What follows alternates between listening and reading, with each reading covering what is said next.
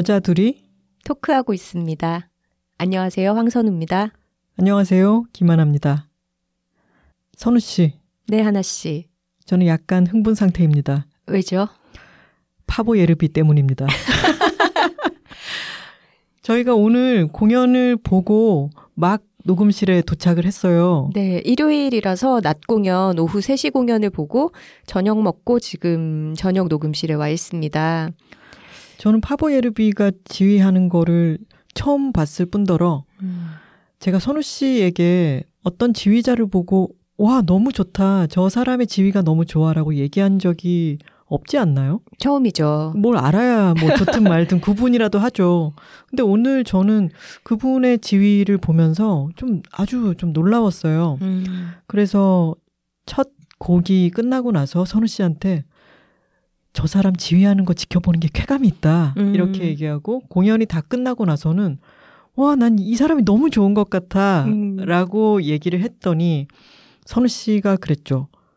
응, 내가 제일 좋아하는 지휘자야. 네, 맞아요. 제가 하나 씨를 클래식 공연에 종종 같이 가자고 꼬셔서 데려가곤 하는데, 어, 사실 그때마다 좋은 반응을 얻는 것은 아니라서 음. 약간 조심스럽기도 하고, 어, 내가 이 사람을 지루하게 하면 어떡하나 그런 걱정을 하는데, 사실 이번 공연은 어, 같이 가자고 할 때 제가 그 얘기를 했어요. 파보 예르비는 내가 제일 좋아하는 지휘자다. 근데 그 얘기가 귀전을 튕겨 나갔던 것 같은데 이번에 보고 나서 음. 이제 본인도 어, 그 매력에 빠지고 나니까 제가 제일 좋아한다는 말이 이제는 와닿는 거겠죠? 그게 뭘 좀 알아야 구분이 되고 누가 좋다 얘기를 해도 그게 들어오는 것 같아요. 음. 어, 근데 선우 씨는 최상급을 아주 아끼는 편이잖아요. 그렇죠. 뭐 제일 좋다, 음. 가장 음. 좋아한다 이런 말을 잘 안 쓰죠. 제 기억에 북토크에서 그런 질문들 많이 하시잖아요. 인생 책이 뭐냐, 인생 여행지가 어디냐, 가장 좋아하는 뭐 영화가 뭐냐 이런 식으로 질문을 받으면 단 한 번도 음. 대답을 한 적이 없어요. 음. 친구도 베프라는 말을 싫어하고 그렇죠. 네, 최상급을 꼽기를 저하고 그리고 늘 현재형으로 얘기를 하잖아요. 음. 지금 최근에 본 것 중에는 뭐 음. 요즘 만난 사람 중에는 이렇게 얘기하는데 그렇게 서슴없이 가장 좋아하는 지휘자라고 꼽는 이유는 뭐예요? 음. 지금 질문을 들으면서 생각해 보니까 어, 내가 제일 좋아하는 지휘자라는 표현 안에 어, 최근의 개념이 내포가 돼 있는 것 같아요. 왜냐하면 아, 그 얘기 할 때 최근에 보셨었나요? 어, 그렇다기보다 살아있는 일단은 현재 어, 활발하게 활동하는 그런 지휘자들 가운데서 내가 제일 좋아한다라는 뜻이고 사실 우리가 오케스트라 공연을 막 아주 자주 보지는 못하잖아요. 음. 특히 해외 오케 같은 경우에는 몇 년에 한 번씩 이렇게 보는 것인데 파브에르비는 한국에 좀 자주 오시는 편이고 음. 제가 이분의 베토벤 연주를 처음 들었을 때 어, 약간 충격을 받았어요. 음. 약 10년 전쯤이었는데 어, 오늘 베토벤 8번 음. 교향곡을 연주를 했잖아요. 네. 하나 씨도 그 연주를 아주 좋아했는데, 어, 이분이 베토벤 해석에 좀 강점이 있는 것 같고, 어, 저는 사실 하이든은 그다지 좋아하는 편이 아닌데, 오늘 하이든 교향곡이 레퍼토리에 있었잖아요. 음. 근데 아, 하이든이 내가 생각하던 좀 그런 지루하고 좀 재미없는 그런 음악이 아니구나라는 게 느껴졌고, 좀 뭔가 되게 표현을 하다 보면 좀 납작해지는 것 같긴 하지만, 제가 느끼기엔 굉장히 연주가, 어, 민첩하고, 박력이 있고, 뭐랄까, 약간과 템포감과 이런 것들의 표현이 굉장히 날렵하다고 해야 되나? 어, 그런 부분을 아주 좋아합니다. 그리고 음악이 그렇게 표현되도록 하는 지휘자의 지휘의 모습 자체가 저는 무슨 무용 공연처럼 음. 그렇다고 해서 엄청나게 화려하게 몸짓을 사용하는 것이 아니라 마치 어떤 자기장의 중심에 있어서 음. 자기는 미동으로만 움직여도 그 파장이 엄청나지기 때문에 음. 간결하고 꼭 필요한 움직임만으로 파장을 일으키는 음. 느낌이 들었는데 그러다가도 박력 있게 지휘를 해야 될 때는 정말 온몸을 사용하는 게 그걸 지켜보는 것만으로도 제가 나와서 그랬잖아요. 나는 이 사람 약간 올해 퍼포머 같은 사람이야. 그분이 지휘봉과 손가락으로 막 아래쪽을 찌르면서 지휘를 할 때 저도 함께 제 마음은 갈퀴질을 당했습니다. 오늘 제가 입덕하는 어떤 현장을 덕통사고의 현장을 목격한 것 같네요. 예르비 지휘자는 지휘 스타일이 굉장히 매력적이죠. 독특하고 어, 코어가 아주 힘이 좋다는 느낌이 들 정도로, 음, 뭔가 몸의 자세가 꼿꼿하면서 되게 동작을, 어, 제가 느끼기에는 동작의 범위가 작지 않은 편이에요. 그런데 그에 반해서 표정은 거의 변화가 잘 없거든요. 그런 모습을 볼 때 그 그분의 독특한 헤어스타일과 음, 빡빡머리죠. 어, 네 결합해서 보고 있으면 좀 해리포터의 어, 마법 음악 교수님 마술사 어, 그런 느낌도 들고 하여튼 정말 매력적인 분입니다. 네 그분의 몸집과 볼떨림 등등에 저는 반하였습니다. 음. 클라라 주미강도 함께 협주를 했었죠. 네, 네, 오늘 베토벤 바이올린 협주곡을 협연했죠.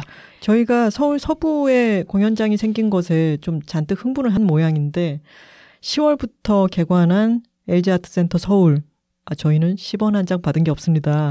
개관 공연을 꽤 여러 개를 갔어요. 네, 개관 공연이 패키지로 오픈해서 어, 좀 보고 싶은 여러 개의 공연을 예매를 해서 요즘 굉장히 자주 가고 있네요. 네, 저는 이번 공연이 다섯 번째 10월에 시작했는데 다섯 번째 공연이고 음. 선우 씨는 저보다 더 많이 갔잖아요. 혼자 네, 가기도 했으니까. 런던 심포니 오케스트라 사이먼 레틀에 대한 때 그때도 한번 갔죠. 음. 오늘까지 다섯 번의 공연 중에 또 저희가 그저께 갔던 공연에 대해서 얘기를 하지 않을 수가 없습니다. 아, 그럼요. 그저께 저희가 많이 바빠야 했던 날이죠. 아침에는 탁구를 치고 그리고 중간에 지금 녹음하고 있는 이 팟캐스트를 녹음을 하기로 했었고 음, 37회차. 네. 그러고 나서 LG 아트 센터에 가서 이자람 장군님의 노인과 바다를 보는 스케줄이었기 때문에 아 이날이 정말 빡빡하다. 음. 아침에 일어나서 사이좋게 글루콤도 나눠 먹고 탁구도 잘 치고 친구들과 밥을 먹고 난 뒤에 서둘러 헤어지며 아 우린 이제 팟캐스트 녹음하러 가야 돼 안녕 이렇게 헤어졌잖아요. 글루콤 혼자 드셨어요. 혼자 야무지게 뜯어 먹으면서 저한테는 챙겨 먹어 이러더라고요. 아니 왜 성인이 자기가 챙겨 먹으면 되지. 어 여튼. 네. 근데 우리가 녹음을 못했죠, 그날. 그랬죠. 왜냐하면 그날 저희가 싸웠습니다. 네.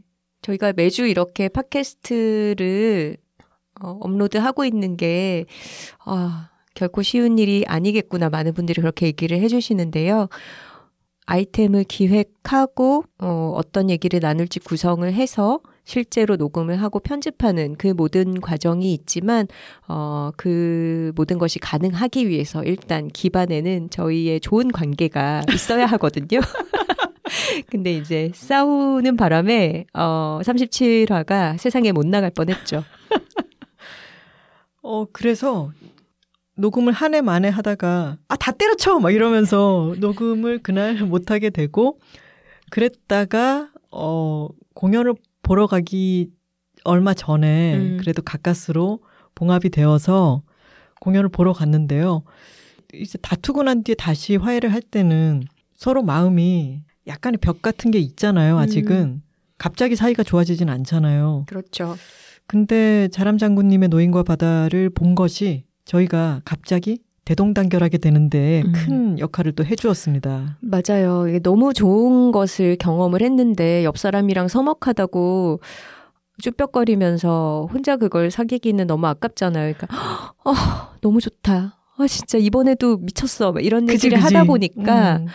그냥 언제 싸웠냐는 듯이 어, 화해가 되었습니다. 앞에 있는 무대를 보고 있지만 마음으로는 선우 씨와 내적 짝짝꿍을 계속 하면서 공연을 보게 되었죠. 네. 역시 오길 잘했다라는 한 마음으로요. 맞아요. 어, 저희가 노인과 바다를 본 게 처음이 아닌데 음. 어, 공연장 그리고 어, 여러 가지 무대를 구성하는 요소들, 관객 그리고 같은 프로그램을 공연하더라도 그 사이에 이 퍼포머에게 일어난 여러 가지 변화들 이런 것이 아, 공연을 똑 같이 재현하는 게 아니라 음. 새롭게 업데이트 하는구나라는 것을 많이 느꼈던 공연이었습니다. 그리고 판소리가 청중의 추임새, 그리고 청중과 기운을 굉장히 밀접하게 주고받는 음. 공연이잖아요. 맞아요. 그러다 보니까 어 일단 관객이 천명이었으니까 음. 저희도 오히려 너무 적은 수 앞에서 강연을 하게 되면은 음. 더 긴장이 되고 분위기가 음. 더 가라앉는 느낌이 들잖아요. 맞아요. 근데 수백 명 앞에서 강연을 하게 되면은 작은 웃음소리, 작은 탄식 같은 게 파도처럼 퍼져나가기 때문에 그 반응이 무대에 있는 사람에게 더 잘 전달되기도 합니다. 음. 이번에 그 천명이 보내는 추임새와 저희가 봤던 또 금요일 관객들이 음. 호응이 아주 좋았기 때문에 자람 장군님도 어 저희가 그 전에 봤던 장군님이 아니었어요. 음. 엄청난 기운을 받아서 저희에게 더 크게 돌려 보내주셨죠. 맞아요. 이자람 장군님도 이준영 고수님도 음. 어, 관객이 천명이니까 참 좋다 하면서 음. 되게 즐기시는 게 더 느껴지더라고요. 음. 저희가 10월에 이날치 밴드 공연을 같은 무대에서 봤을 때도 제가 인스타 스토리에 그렇게 썼었는데 와, 본 공연 중에 정말 조명이 최고로 좋았다. 음. 근데 이번 노인과 바다도 북 하나만 놓여 있고 나와서 그냥 두 사람이 공연을 하는 것 뿐인데도 무대가 정말 소리로도 꽉 찼지만 음. 조명이 정말 인상적이었어요. 맞아요. 근데 나중에 알게 된 사실인데 그 이날치 밴드 공연과 이번 공연이 시노그래퍼라고 나오던데 어, 조명과 무대 디자인 등을 담당하는 그런 무대 감독이 음. 여신동 감독님이더라고요. 네. 같은 분이었고요. 참 조명이 인상적이었습니다. 음. 이날치 공연 때도 깜깜한 무대 위에 뭔가 조명을 통해서 건물이 세워지는 그런 느낌이었고 이번 노인과 바다도 어, 아주 미니멀한 단순한 조명 효과를 통해서 바다가 눈앞에 펼쳐졌다가 맞아요. 노인의 혼자 독백을 할 때는 어, 망망대해에 그 사람 혼자 정말 고독하게 음. 존재하는 것 같았다가 또 갑자기 상어들이 나타나기도 하고 음. 어, 정말 굉장히 간결한 조명으로 다채로운 어떤 광경을 목격을 한 것 같아요. 물론 음. 그것은 이자람 장군님의 소리와 음. 이야기 전달과 더불어서 함께 간 것이고 정말 너무 신기하게 이 창작 판소리 공연은 보고 나면 시간이 좀 지나면 또 많은 부분을 잊어버려요. 무대 위에 소리꾼과 고수가 있던 그 느낌만 남는데 막상 공연을 보게 되면은 맞아 이렇게 풍성하고 생생한 이야기가 있었지 맞아 맞아 하면서 정말 최고의 몰입도로 빨려 들어가서 두 시간을 보게 되는 것 같아요. 그리고 돌아오면 또 많은 것을 잊어버리죠. 그 본인의 특수한 경우 아닐까요? 어, 되게, 아니, 물론 저도 음. 저도 비슷하게 느꼈어요. 예전에 봤던 공연인데 그때 참 너무 좋았다라고 했지만 왜 또 이렇게 새로운 거지? 음, 음, 그게 시각적인 부분에 많이 기대지 않아서 그런 것 같아요. 시각적인 게 매번 새롭게 피어나기 때문인 것 같아요. 어, 그러니까 우리가 어떤 뮤지컬 공연 같은 걸 보게 되면 프로덕션 디자인이 화려하고 음. 그런 이미지로 많은 걸 기억을 하잖아요. 음. 근데 그게 아니라 정말 홀랑 몰입해서 이야기에 빠져서 듣다가 돌아오면 무엇에 홀린 것처럼 뭔가 그 생생한 이야기를 구성하던 많은 것들이 그냥 그 장소에 좀 남겨진 느낌? 그래서 제가 하고 싶은 얘기는 어, 이자람 장군님의 창작 판소리, 전통 판소리도 그렇지만 반드시 가서 보셔야 한다. 음. 그리고 봤던 사람도 또 가서 보면 또 새롭게 재밌다. 음. 이런 말씀을 드리고 싶었습니다. 매번의 무대가 다르고 특히 천명의 기운을 받아서 어, 했던 이 공연의 경우에는 정말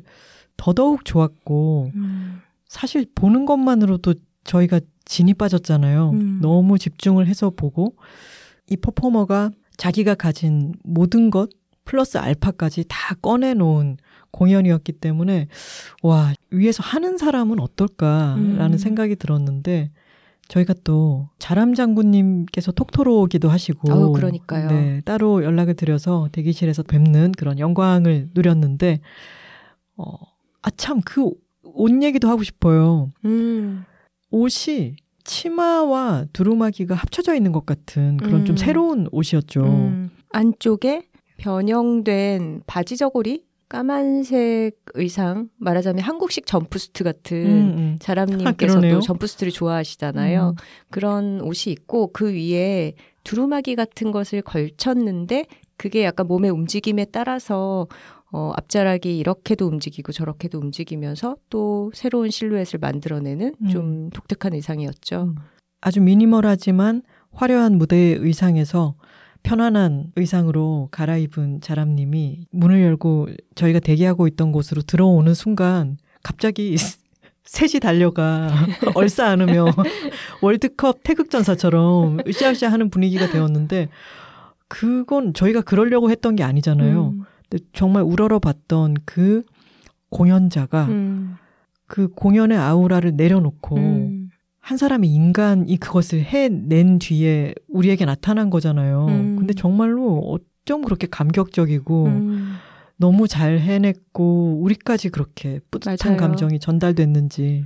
그리고 하나 씨가 지금 되게 정확한 얘기를 한 게 저는 자람님 공연을 볼 때만큼 나는 대한민국이다.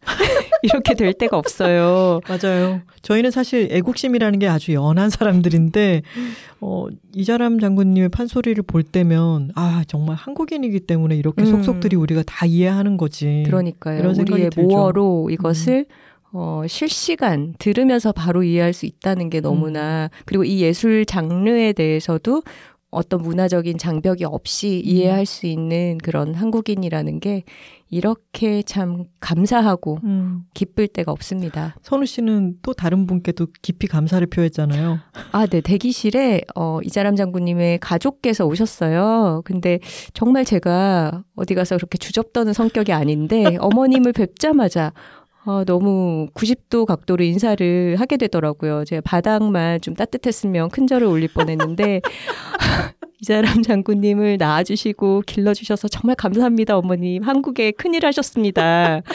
주접이 정말 술술술술 나오더라고요. 정말 제가 보증하는데 선우 씨는 어디 가서 정말 그런 주접을 안 떠는 사람인데. 저 나름 차가운 사람이잖아요. 네, 바로 폴더 인사를 하며 저도 옆에서 함께 막 인사를 드리며 약간 명절 분위기가 났었네요. 네, 음. 그렇게 돌아왔고 아무튼 노인과 바다 정말 다시 봐도 너무 재밌는 공연이었고 제가 LG 아트센터 개관 기념 공연을 지금 한 여섯 개째 음. 가고 있거든요. 음. 두달 사이에. 그 중에 관객 반응이 가장 뜨거웠어요. 맞아요. 이렇게 기립박수가 많이 음. 나온 공연이 없었습니다. 맞습니다. 저희는 그 다음날 공연을 보고 난 것만으로도 좀 진이 빠져서 늦잠을 자고 일어나서 늦지막히 아점을 먹고 났더니 뭐 조금 있으면 자람 장군님 둘째 날 공연할 시간인 거예요. 음. 어떻게 그게 가능하지? 불가사의 했을 뿐더러 그 다음 날에는 파리로 출국하신다고 하더라고요. 음. 어, 자람 장군님께 저희가 글루콤을 전달을 해드렸는데 잘 챙겨 드시고 이 힘든 일정을 잘 소화하셨으면 좋겠습니다. 네. 부디 건강하시고 만수무강 해주세요. 저희도 같이 따라다니면서 아주 오랫동안 공연 보고 싶습니다. 좋은 걸 좋다고 말하기 여둘톡 37화는 세 번째 고민 사연 특집입니다. 톡갈 한번 하고 갈까요?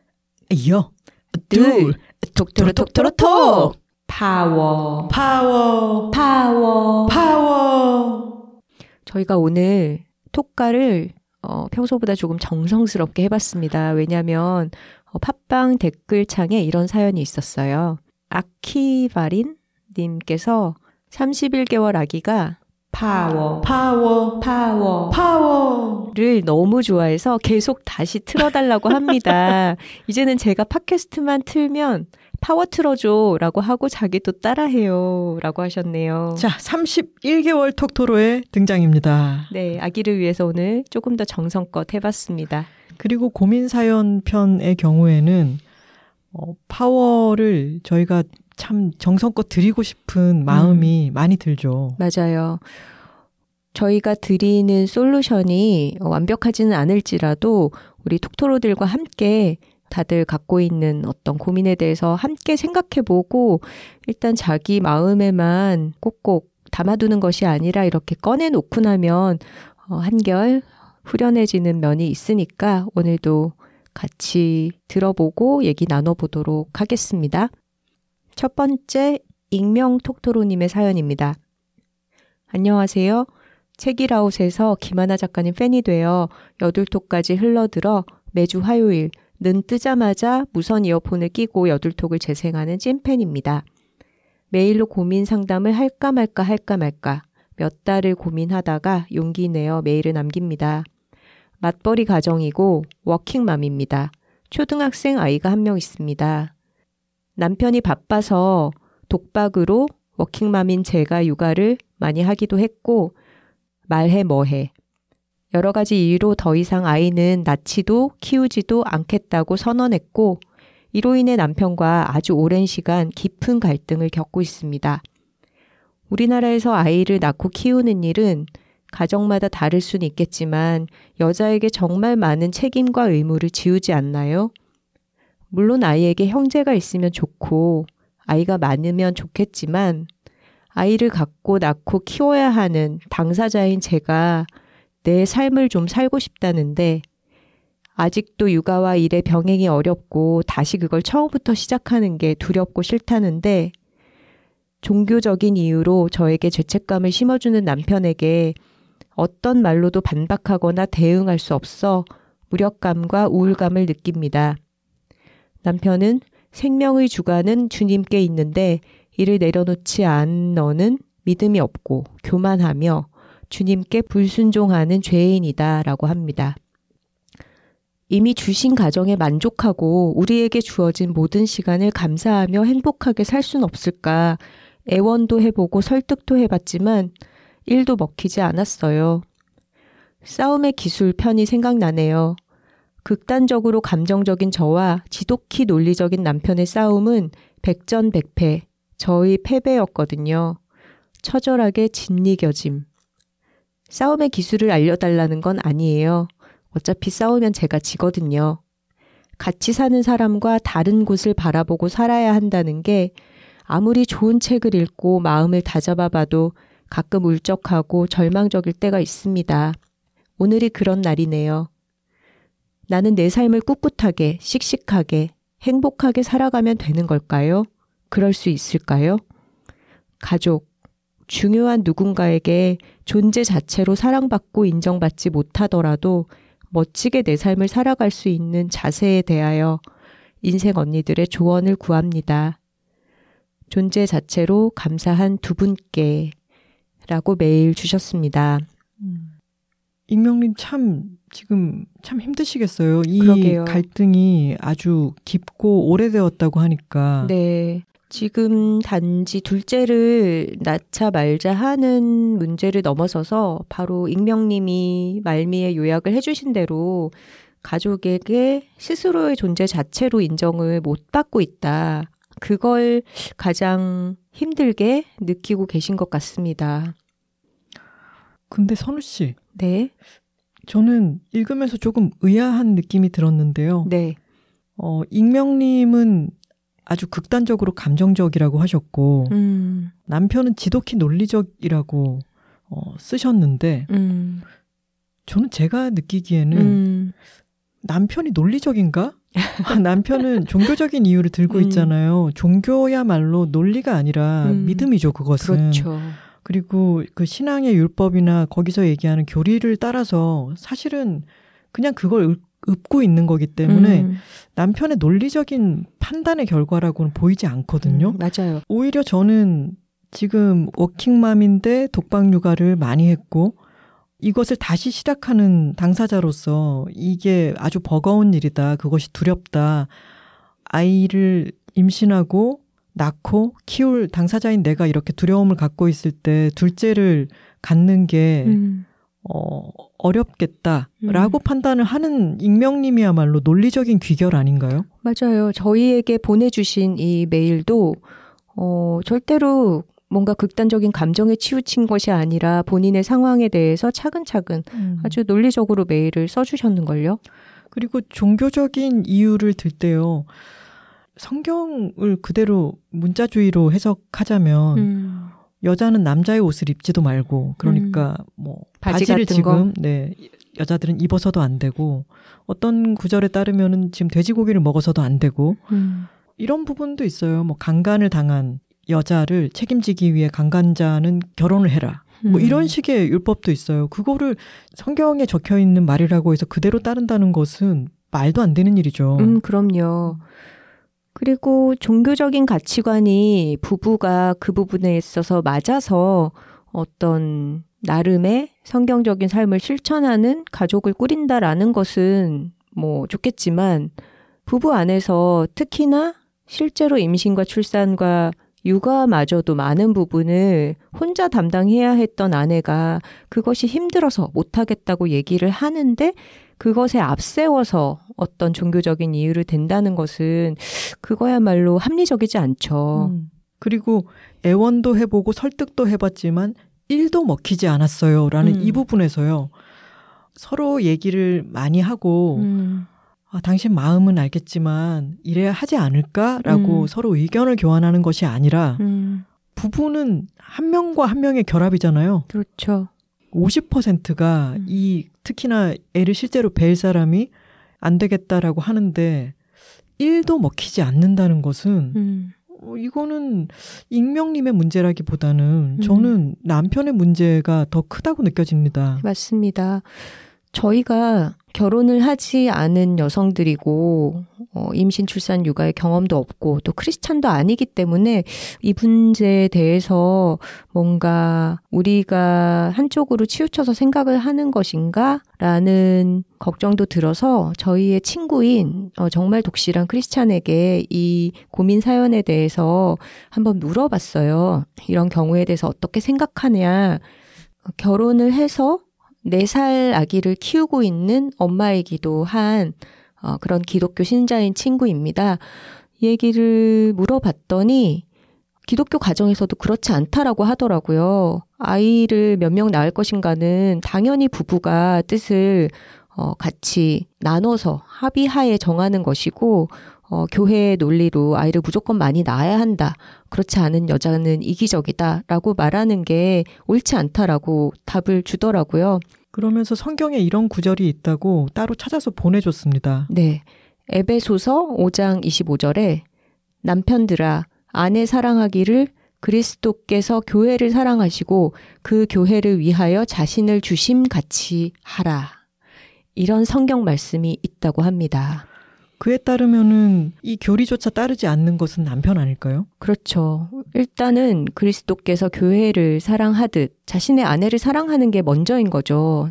아직 세상에 태어나지 않은 아이를 아내보다 앞서 놓는 것은 어, 내 옆에 바로 실존하는 그 아내를 아끼지 않는 생각과 행위이죠. 일단 저는 익명님께서 어, 스스로 지나치게 감정적인 사람이다 라고 언급하신 부분에 대해서 한번 얘기를 나눠보고 싶어요. 저는 안 그러신 분 같거든요, 익명님이. 그런데 항상 약자의 언어는 감정적인 것으로 치부돼요. 지금 이 부부 관계에서는 어, 남편이 더 권력을 갖고 있고 음.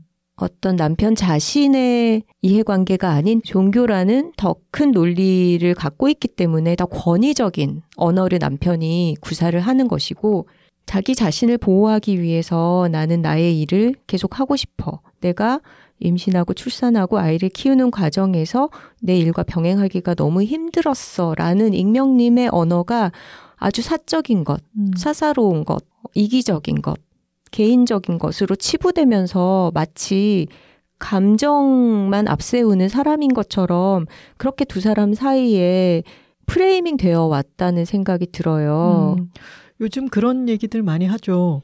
여자들은 일할 때 너무 감정적이야. 회사에서 어, 너무 감정적으로 굴어. 라고 얘기를 들어왔는데, 실제 회사 생활을 해보면, 남자들이 훨씬 더 감정적이고, 음. 일에 대해서 시기 질투를 하고, 음. 그런 경우를 훨씬 더 많이 보았는데 그것도 다 프레이밍의 일환 아닐까? 이런 얘기들을 하죠. 맞습니다. 사실 임신 출산을 하지 않는 여성에게도 굉장히 많은 비난과 압박이 돌아오죠. 저희도 북토크를 다닐 때 두 분을 보고 더 많은 여자들이 결혼을 안 하고 애를 안 낳으면 어쩌려고 그렇게 무책임하게 이런 이야기를 퍼뜨리고 다니냐. 라는 식의 훈계도 많이 들어봤고요. 그리고 질문하신 분은 남자였죠. 질문하신 음. 분은 결혼하셨나요? 그랬더니 지도 안 했으면서 맞아 저희랑 동갑인 남성이었잖아요. 네, 진짜 어이가 없었어요. 음, 어이없는 질문들이 한둘이 아니었죠. 그리고 굉장히 연세가 많으신 남자분인데 아, 임신과 출산은 여성만이 누릴 수 있는 아주 고유한 여자의 기쁨이고 행복이라는데 왜 그런 걸 안 하려고 하시나요? 이런 얘기를 저희한테 하신 분도 있었어요. 아, 어렴풋하게 기억이 나네요. 음. 제가 듣자마자 한기로 흘려버렸나 봐요. 음. 아니, 저는 임신, 출산, 육아 해보신 여자분이 그랬으면은, 아유, 그쵸, 저희가 그런 부분은, 그런 행복은 모르고 살겠죠. 할 것 같은데, 남자가 자기도 임신, 출산 해본 것도 아니면서, 여자의 고유한 행복을 노네요. 그때 참 어이가 없었던 기억이 나고, 어, 지금의 남편분께 저는, 어, 우리 노경무 감독님의 안 할 이유 없는 임신 한번 보여드리고 싶습니다. 이 남편이. 아, 진짜 그러네요. 어, 자기가 임신해서 출산하는 고통 겪어야 하고, 자기 커리어를 어느 정도 양보를 해야 하고, 육아를, 지금 독방 육아를 시키지를 말든가 그러면. 그러니까, 지가, 아 죄송합니다. 남편이 회사를 그만두고, 나만 주면 음. 내가 육아휴직하고 다 열심히 다 키우겠다. 음. 자신이 정말 모든 걸 다 내려놓고 다 제공하면서 나만 주신다면 일하고 음. 나와도 모자랄 판에. 그러니까요. 음. 그러니까 스스로는 사실 잃을 게 하나도 없기 음. 때문에 아이 낳자는 얘기를 할 수 있는 거죠. 이 남편은. 음. 저는 익명님의 요구는 지금 나는 내 일을 계속 하고 싶어. 그리고 지금 일과 육아를 병행하는 게 힘든 시기를 거쳐와서 이제 좀 일에 전념할 때가 됐는데 다시 한번 그것을 뒤흔들고 싶지 않아. 굉장히 절박하게 들리거든요. 음. 그리고 저희가 보기에는 남편이 아주 극도로 이기적으로 느껴지는데 음. 자신의 의견만 앞세우고 어, 아내의 의견은 아예 묵살하고 계속해서 자기가 양보하려는 마음이 하나도 없잖아요. 음. 근데 이 깊은 갈등 때문에 어 익명님이 양보해서 만약에 둘째를 임신하고 낳는다면은 어 아이를 양육하는 것은 너무너무 긴 커다란 일인데 음. 그런 마음으로 시작을 한다면은 음. 훨씬 첫째보다도 더 크게 버겁게 느껴질 것 같아요. 음. 그리고 저희가 항상 고민 사연을 읽다 보면 이 사연 안에 많은 것들이 내포가 되어 있고 음. 어떤 답이 들어있는 경우가 많거든요. 저는 어, 이 네 글자에 좀 주목하고 싶습니다. 괄호 안에 들어있어요. 말해 뭐해. 음. 어, 독박 육아를 했다라고 설명을 하면서 말해 뭐해라고 하셨는데 말을 하셔야 돼요. 말해 뭐해 하면서 설명을 포기하면 얼마나 많은 일을 본인이 하고 계신지를 남편조차도 모를 수 있어요. 음. 음, 그러니까 어느 부분, 어느 정도는 지금 익명님은 체념하고 받아들이신 것 같거든요. 음. 근데 그것을 조금 더 드러내셨으면 좋겠습니다. 아이한테 어떤 부분이 손이 가고, 그래서 일하면서 어떻게 힘들었는지를 그런 거를 얘기하는 게 절대 감정적인 게 아니에요. 음. 그거는 어, 분명히 드러내야 하는 자기만 아는 경험이고, 어, 가족일지라도 그냥 당연히 엄, 아이에겐 엄마가 필요한 거 아니야? 아이를 낳고 키우는 건 여자가 잘할 수 있는 일인 거 아니야? 이렇게 생각하고 있을 때 얼마나 많은 부분을 희생하면서 그렇게 하고 있는 건지, 그래서 그걸 되풀이하기 싫다는 거라는 거를 얘기를 하셨으면 좋겠습니다. 음. 지금 이 사연을 듣고, 어, 익명님께 조언을 해주실 톡토로님들이 계시다면은 댓글이나 메일로 나의 경우도 어, 이런 비슷한 갈등이 있었는데 음. 나는 남편에게 이런 식으로 육아를 어, 분담시켰다 또는 음. 육아의 힘듦 힘듦을 어필했다 어, 서로 이해를 하게 됐다 이런 어, 사례가 있다면은 음. 들려주시면 좋겠고요. 네.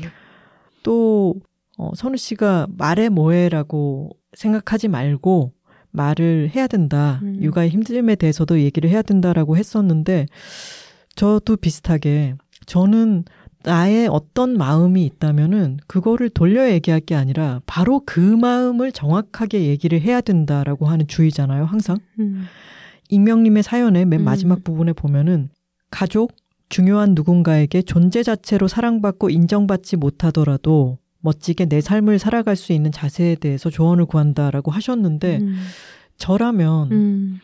나는 당신에게 음. 존재 자체로 사랑받고 인정받는 기분을 못 느끼겠어. 음. 라는 이야기를 할 것 같아요. 음. 그것을, 어, 그대로를 전달한다. 그쵸. 마음의 힘듦의 음. 그대로를 남편에게 정확하게 전달을 했으면 좋겠어요. 음, 그렇죠. 어, 둘째를 음. 낳거나 낳지 않거나 나는 당신에게 아내로서 인정받고 사랑을 받고 싶다. 음. 이런 얘기를 했으면 좋겠다. 네. 일단 음. 그 이야기를 하고 그래도 남편이 여전히 일도 어, 못 받아들이는 사람일 수도 있겠죠. 근데 그렇다 하더라도 남편에게 등 떠밀려서 둘째를 갖고 살아간다면 음. 더 존재 자체로 사랑받고 인정받는 기분이 들까요? 그렇지는 음. 않아요. 음. 지금 익명님께서 첫째 아이를 초등학교 갈 때까지 키우신 것은 너무너무 고생 많으셨고, 음. 초등학교에 가고 나면 조금씩 나아진다고 하잖아요. 음. 저도 친구들을 만나봐도 그렇고, 음. 이제 아이는 몇 년 안에 쑥쑥 자라고 손이 덜 가게 되겠죠. 그러면 본인이 독박 육아를 병행하느라 너무 힘들었던 일에 마음껏 매진해 보는 것도 좋을 것 같아요. 음, 익명님은 지금 이미 그럴 준비가 되어 계신 것 같아요. 음, 음. 본인 스스로가 삶을 꿋꿋하고 씩씩하게 행복하게 살아가고 싶다고 말씀을 하셨는데 남편과의 소통에 대해서는 본인의 마음을 더 정확하게 전달하도록 노력하고 남편의 말도 안 되는 것을 논리라고 생각하지 마셨으면 좋겠고 네. 또 교리로도 저희가 예를 들어서 말씀을 드렸죠. 음. 그렇게 에베소서 어, 5장 네. 25절.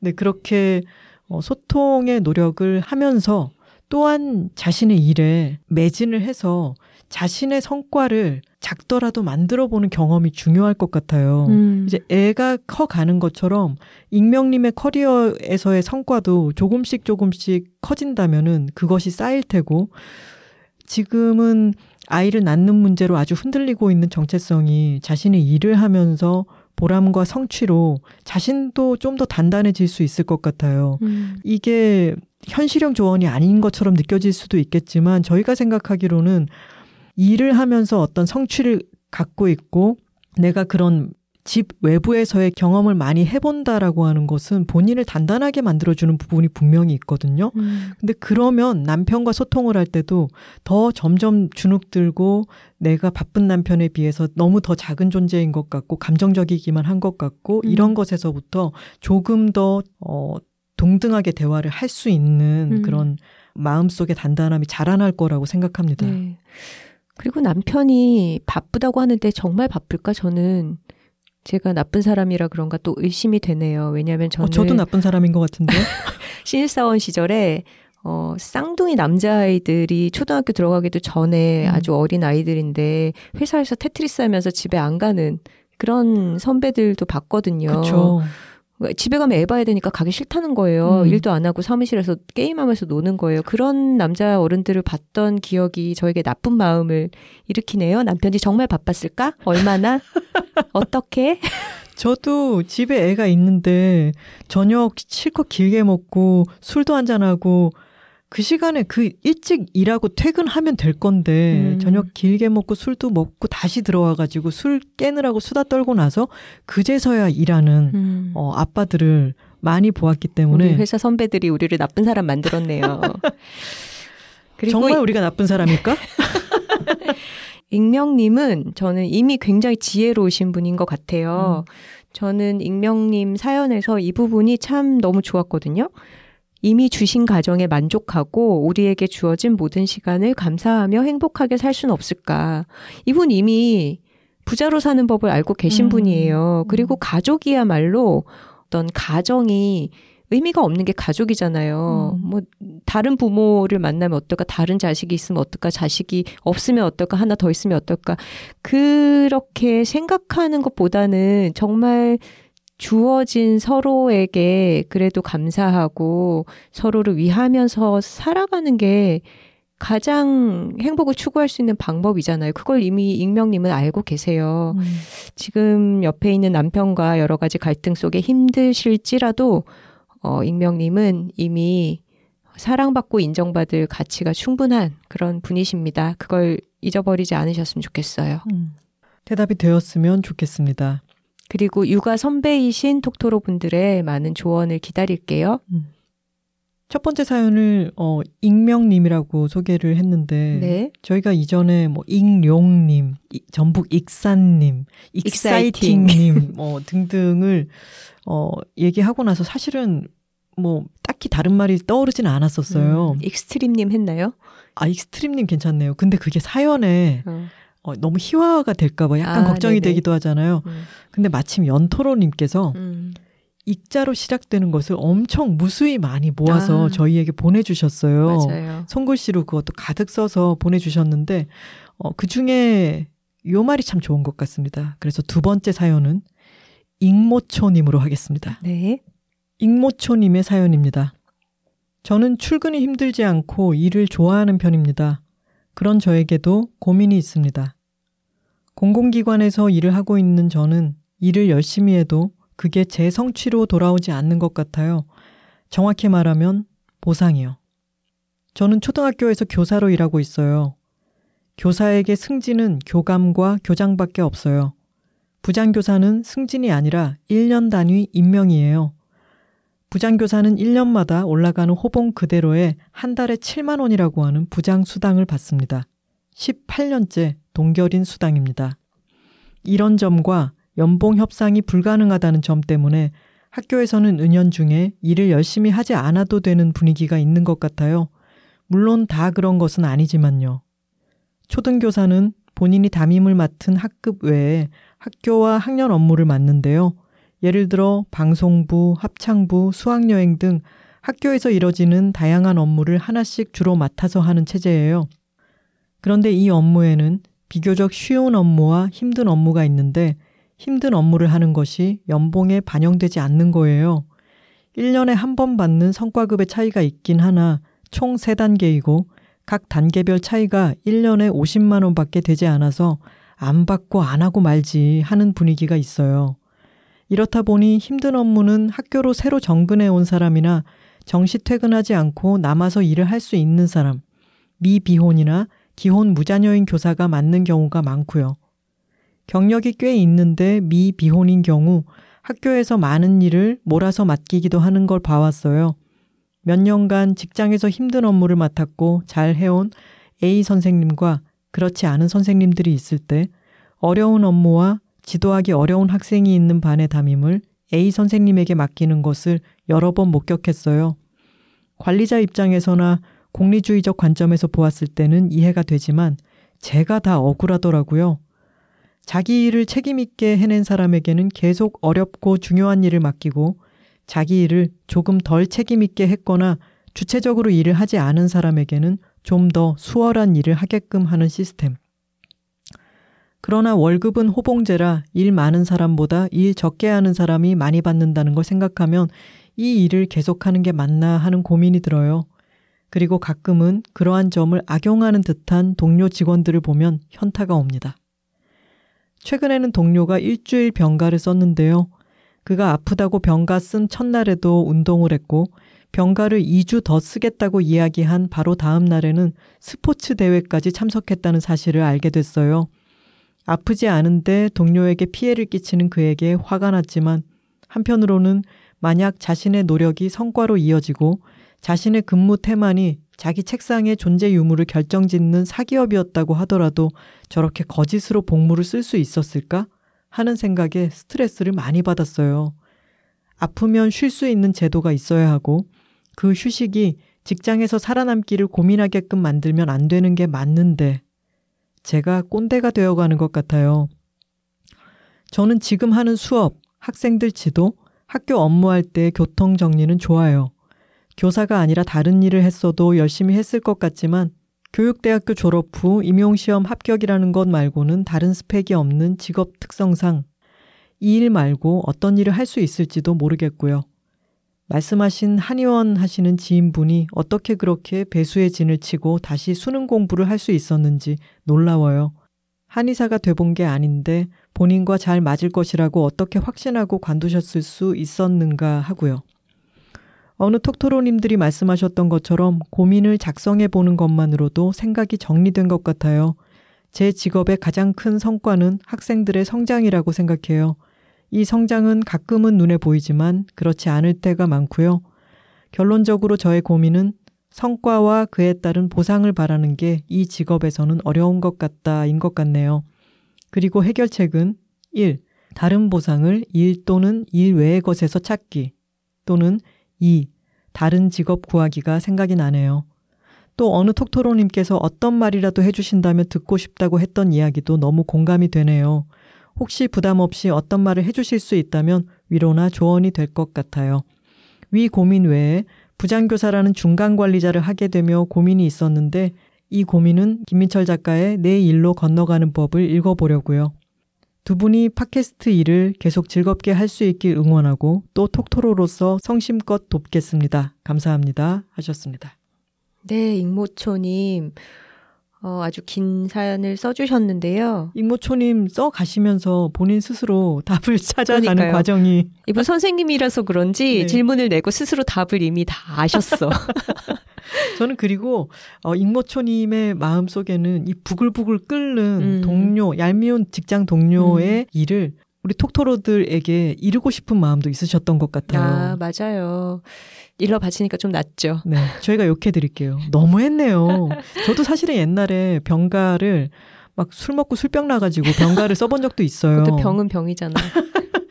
어, 하지만 그것은 이제 뭐 반차라든가 가끔 하루 정도 너무 음. 힘들 때 그런 적이 있고 그 휴가도 저한테서 까이는 거였거든요. 음. 근데 지금 이 동료분은 정말 얌체네요. 음, 너무 비양심적이에요. 음. 병가 내놓고 뭐 체육대회에 갔다 그랬나? 아니, 그리고 병가가 음. 하루가 아니라 음. 일주일 병가를 최근에 쓰고 음. 그 첫날에도 운동했고 병가를 2주 더 쓰겠다고 이야기한 바로 다음에 스포츠 대회까지 나갔다니. 이거는 동료 교사들에게도 굉장히 비윤리적으로 잘못을 행하는 것이고, 음. 어, 저와 같은 다른 생활체육인들에게도 어, 굉장한 어떤 모욕감을 주는 그런 음. 행위입니다. 병가 내고 운동하지 마세요. 운동 평소에 하는 것입니다. 이분 알고 보면 스포츠인으로 자신의 커리어를 이렇게 한의사님처럼 최애미 한의사님처럼 커리어를 변경하려고 하는 분은 아닐까요? 아 프로 자격증 이런 거 어, 준비하시나? 어, 나 교사 그만둬야겠다. 이것은 보상이 눈에 보이지 않는다. 음, 지금 이목초님의 너무 화난 마음 잘 알겠고요. 어 그런데 이게 위로가 될 얘기는 아니긴 하지만 일반 사기업도 그렇게 명확하게 열심히 하는 사람에게 보상이 주어지지는 않아요. 음. 참 이게 어, 답답한 일이기는 하지만 세상의 어떤 효율과 정의라는 것이 그렇게 딱딱 맞아 떨어져서 돌아가지 않더라고요. 일 몰려서 많이 하는 사람은 어디서나 많이 하고 음. 일이 되게 적은데 좀 농땡이 피는 사람은 또 적게 하고 이런 게 사기업에서도 잘 일어납니다. 그리고 열심히 하는 사람이라고 꼭 인사고가 잘 받는 것도 아니에요. 음. 인사고가도 뭐 여러 가지 논리에 따라서 가장들이라고 해서 뭐 아이가 있는 남자들에게 더 잘 주는 경우가 굉장히 많고요. 그래서 어 이런 부조리는 어디에나 있다. 하지만 이렇게 불성실하게 일하는 동료에 대해서는 익모초님이 알듯이 다른 동료들도 알 것이고, 음. 그리고 하늘도 알고 땅도 안다. 음. 그냥 그렇게 생각하시면 좋겠습니다. 이제는 톡토로들도 알고 있죠.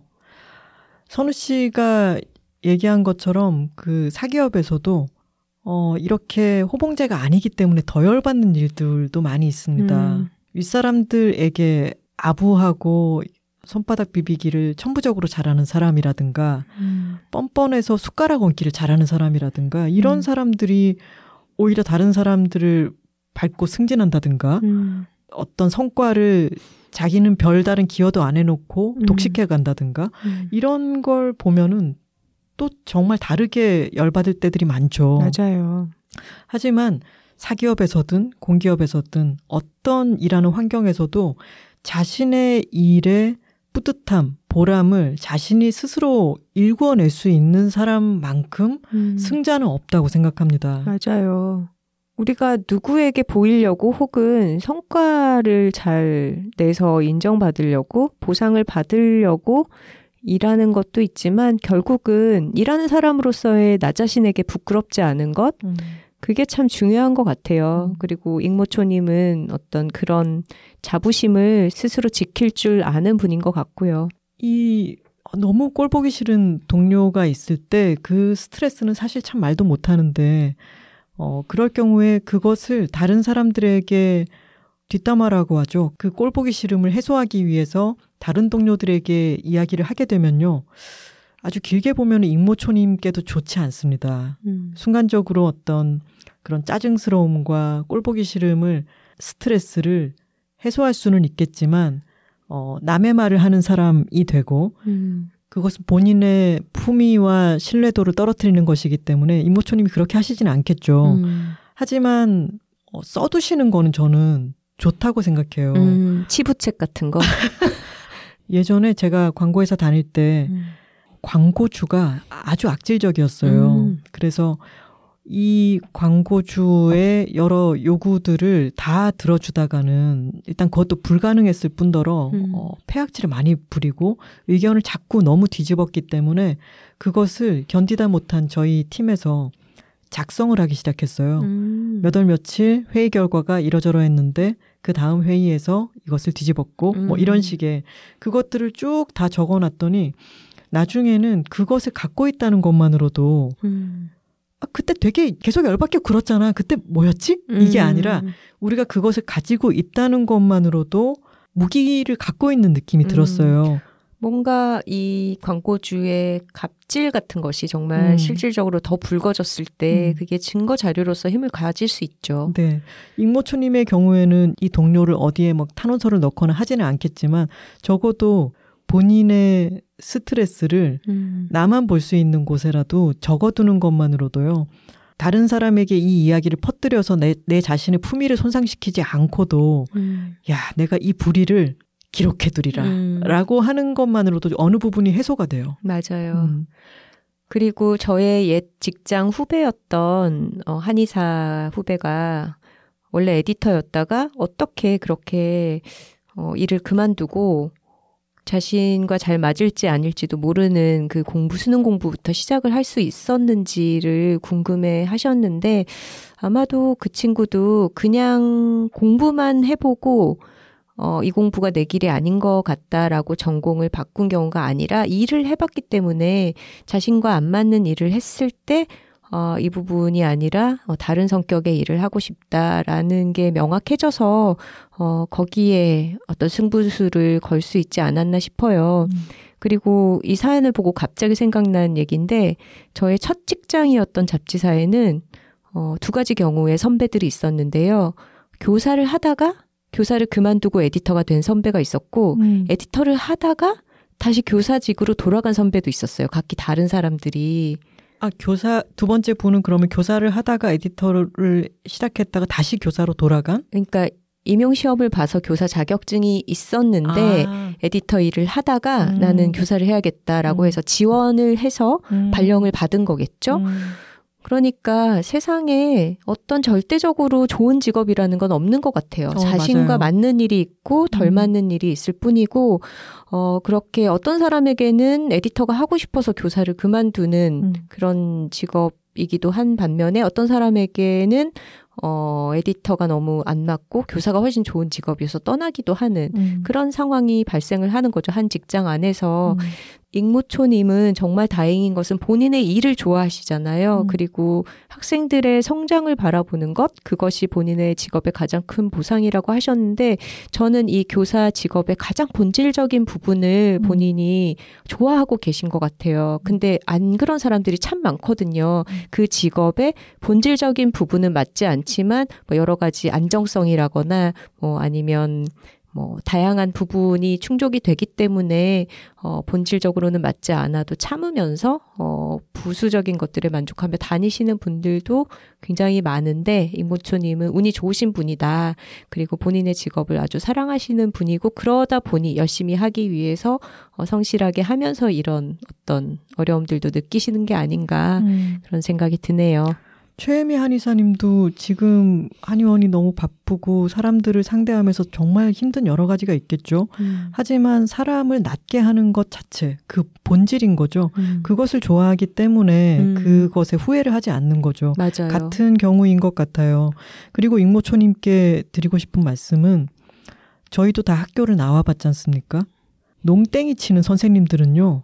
학생들이 다 알아요. 맞아요. 싫어해요. 네, 싫어하고 그리고 잊히지도 않아요. 어. 저희 둘은 또 글을 쓰잖아요. 음. 여차하면 그때 진짜 농땡이 피우던 책임감 없는 선생님에 대해서 글을 써갈길 수도 있어요. 근데 익모초님께서는 어, 이 교사로서 하는 일에 굉장히 충실히 임하고 계시기 때문에 그런 위험도도 낮아지는 거죠. 네, 그럼요. 다만 익모초님도 열심히 일을 하시다가 지칠 때에는 어, 다른 농땡이 선생님처럼 일하시지는 않겠죠. 하지만 모든 것을 아 그러니까 너무 허망해지지 않을 정도로 음. 열심히 하는 것을 약간 느슨히 풀어주는 시기도 있을 수 있어요. 음. 아, 이거 참 내가 뭘 위해서 이렇게까지 열심히 하고 있는 거지? 현타가 온다 음. 싶을 때는 어느 정도 적정 기간 동안은 아유, 나도 모르겠다. 좀 슬렁슬렁 할랜다. 음. 했을 때 아마 그런 어느 정도의 스트레스가 풀어지는 시간이 지나고 나면은 음. 아이, 내가 너무 느슨했네. 스스로 조일 수 있는 분이라고 저희는 생각합니다. 네. 다음은 고민 사연으로 온 메일은 아니고요. 우리가 화낼 줄을 모르나 편의 댓글로 어, 후투티 톡토로님이 달아주신 이야기입니다. 저는 화를 내는 것이 어려운 사람이에요. 갈등 상황을 좋아하지 않아 눈치를 많이 보면서 갈등을 요리조리 잘 피해 다니기도 했고, 화가 나면 일단 울먹이는 것부터 시작하기 때문이기도 해서 화를 잘 냈다고 생각했던 적은 없어요. 저는 욕을 하는 것도 그리 좋아하지 않았는데, 운전을 시작하고 나서 제 자아가 좀 달라진 것 같아요. 크크크. 위험한 상황에서 샹이라는 단어가 절로 나오더라고요. 그때 저도 작게나마 화를 낼 줄 아는구나 알았답니다. 중간중간에 삐 처리 되긴 했지만 작가님들의 욕을 들으니 제 속이 시원하더라고요. 날이 추워질수록 외로움도 같이 올라오네요. 외로움은 전기 장판 속에 있으면 줄어든다고 합니다. 연인, 친구가 있어도 개인이 고유하게 가지는 외로움이 있다고 생각하는데 나중에 이 외로움에 대해서도 작가님들이 다뤄줬으면 좋겠다고 문득 생각했답니다. 이번 주도 좋은 이야기 들려주셔서 일주일을 잘 버텼습니다. 감사합니다. 하셨네요. 이거는 성급한 짐작이기는 하지만 후투티 톡토로님께서 화를 내는 것이 어려운 사람이다 라고 하셨는데, 음. 어, 왠지 아이로 시작하는 내향인이 아니실까. 음. 아, 그건 아닐 수도 있겠네요. 선우 씨는 이지만 음. 화를 잘 안 내잖아요. 저는 그렇게 어렵지 않아요. 화를 그냥 안 낼 뿐이에요. 저는 아이인데도 화를 또 그렇게 잘 내는 걸 보면, 어, 성급했습니다. 어, 외로움에 대한 이야기죠. 음. 겨울에 사람들이 더 외롭다고 느낄까요? 어떻게 생각하세요? 더 외롭다고 느끼기는 하는데 사실 음. 상황은 그렇게 많이 다르지는 않을 거라고 생각해요. 음. 그 사람의 성향상 추운 겨울에도 이걸 뚫고 나가서 누구를 만나거나 음. 아니면 어, 통화를 한다거나 뭐 이런 거는 하는 사람은 하죠. 음. 근데 날이 빨리 어두워지고 음. 조금 더 고립감이 더 크게 느껴지는 때이기 때문에 사람들과의 교류 정도와 별개로 음. 외로움을 느끼는 정도는 더 커질 거라고 생각해요. 음. 하나 씨의 경우에는 어떤가요? 외로움을 많이 느끼는 편이에요? 답하기 곤란한 질문인가요?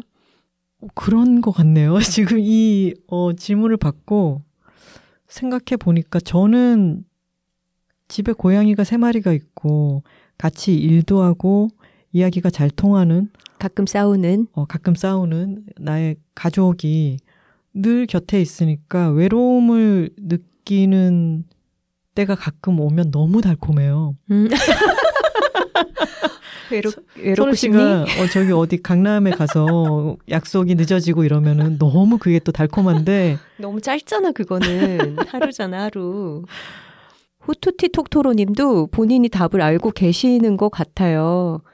연인이나 친구가 있어도 개인이 고유하게 가지는 외로움이 있다. 그렇죠. 그러니까 외로움이라는 게 옆에 사람이 있느냐 없느냐 혹은 뭐 얼마나 자주 뭐 약속을 만들어서 누굴 만나느냐 그것의 문제는 아닌 것 같고 저 같은 경우에는 어 사람이 없고 내가 혼자라고 느껴서 외로울 때보다는 옆에 누가 있는데 소통이 제대로 안 될때 음. 내지는 굉장히 많은 사람들과 떠들썩한 시간을 보내고 돌아왔는데 쓸데없는 말을 많이 했을 때 음. 혹은 그 분위기에 휩쓸려서 하지 않아도 될 말을 너무 많이 떠들고 왔을 때 그럴 때 공허감이 더 외로움과 닿아 있지 않나 이런 생각도 들거든요. 선우 씨 얘기처럼 진짜 수많은 사람을 만나고 그 자리에 함께 있는데 어떤 깊숙한 소통은 전혀 일어나지 않고 음. 너무 피상적으로 겉돌기만 할 때 그럴 때가 더 외롭기도 한 것 같아요. 그리고 어 지금 외로움이라는 주제에 대해서 좀 단편 단편 생각나는 것들을 얘기를 해보자면 나이를 먹을수록 외로움이라는 것을 어 자기 친구처럼 그냥 잘 곁에 둘 줄 알아야 되는 것 같아요. 어린 시절에는 어 당연히 좀 주변에 사람이 많기도 하고 뭐 여러 가지 상황 속에서 어 만나는 사람들이 다양하고 좀 에너지도 높고 하다 보면은 좀 떠들썩한 시간을 보낼 수도 있는데 어, 점점 나이를 먹을수록 좀 혼자 있는 시간이 여러 가지 경우에서 많아질 수밖에 없는 것 같거든요. 근데 그럴 때, 물론 다른 사람들을 찾아서 교류하려는 노력도 중요하지만, 어, 그렇지 않고 혼자 있을 때 그 시간을 잘 보내는 방법, 혼자서도 잘 노는 여러 가지 노하우, 나 자신과 시간을 잘 보내는 어떤 스킬, 이런 것들이 있어야 어, 사람이 좀 괜찮게 나이 먹을 수 있는 거 아닌가 이런 생각도 들어요. 제가 며칠 전에 어, 읽었던 책이 몸이 아프다고 생각했습니다라고 하는 책이에요. 엘러스테어 센트하우스라고 하는 영국 정신과 의사가 쓴 건데요. 이거는 뭐 외로움에 대한 책은 아니고 여러 여러 정신적 요소 때문에 실제로 몸이 아픈 경우들도 있잖아요. 음. 그러니까 제목이 몸이 아프다고 생각했습니다잖아요. 음. 그 생각 때문에 실제로 몸이 아프기도 하고 어, 몸이 실제로 아프지 않은데 몸이 아프다는 신경적인 어, 음. 어, 요소 때문에 그렇게 느끼기도 하는데 거기에 개입되어 있는 여러 정신적 어, 정신과적 진료와 그 과정들에 대해서 쓴 책이었어요. 음. 거기에 짧게 외로움에 대한 부분이 있었는데 음. 외로움이 실제로 유독합니다. 음. 하루에 담배 15개비를 피우는 거랑 음. 같을 정도래요. 음. 그러면 그 외로움이라는 것은 물리적으로 혼자 있다라는 게 아니라 스스로 고독하다고 느끼는 걸 말하는 거죠? 실제로 옆에 누가 없는 것? 아, 그래요? 네. 음. 근데 저희가 그런 얘기도 했었잖아요. 코로나 시기 동안 음. 다른 사람들을 대면 접촉하지 않음으로 인해서 음. 우리의 두뇌 활동이 음. 아주 저하된다. 그리고 갈수록 지난번에 키오스크 얘기도 했지만, 음. 어, 사람을 실제로 대하고 저 사람이 어떤 말을 했을 때 그것을 해석하고 대답하고 표정을 음. 읽고 음. 저 사람의 목소리의 음높이 이런 것을 지각하는 것이 음. 어, 굉장히 많은 두뇌 활동을 하게 하는 음. 거예요. 음. 이건 이제 이 책 내용은 아니고요.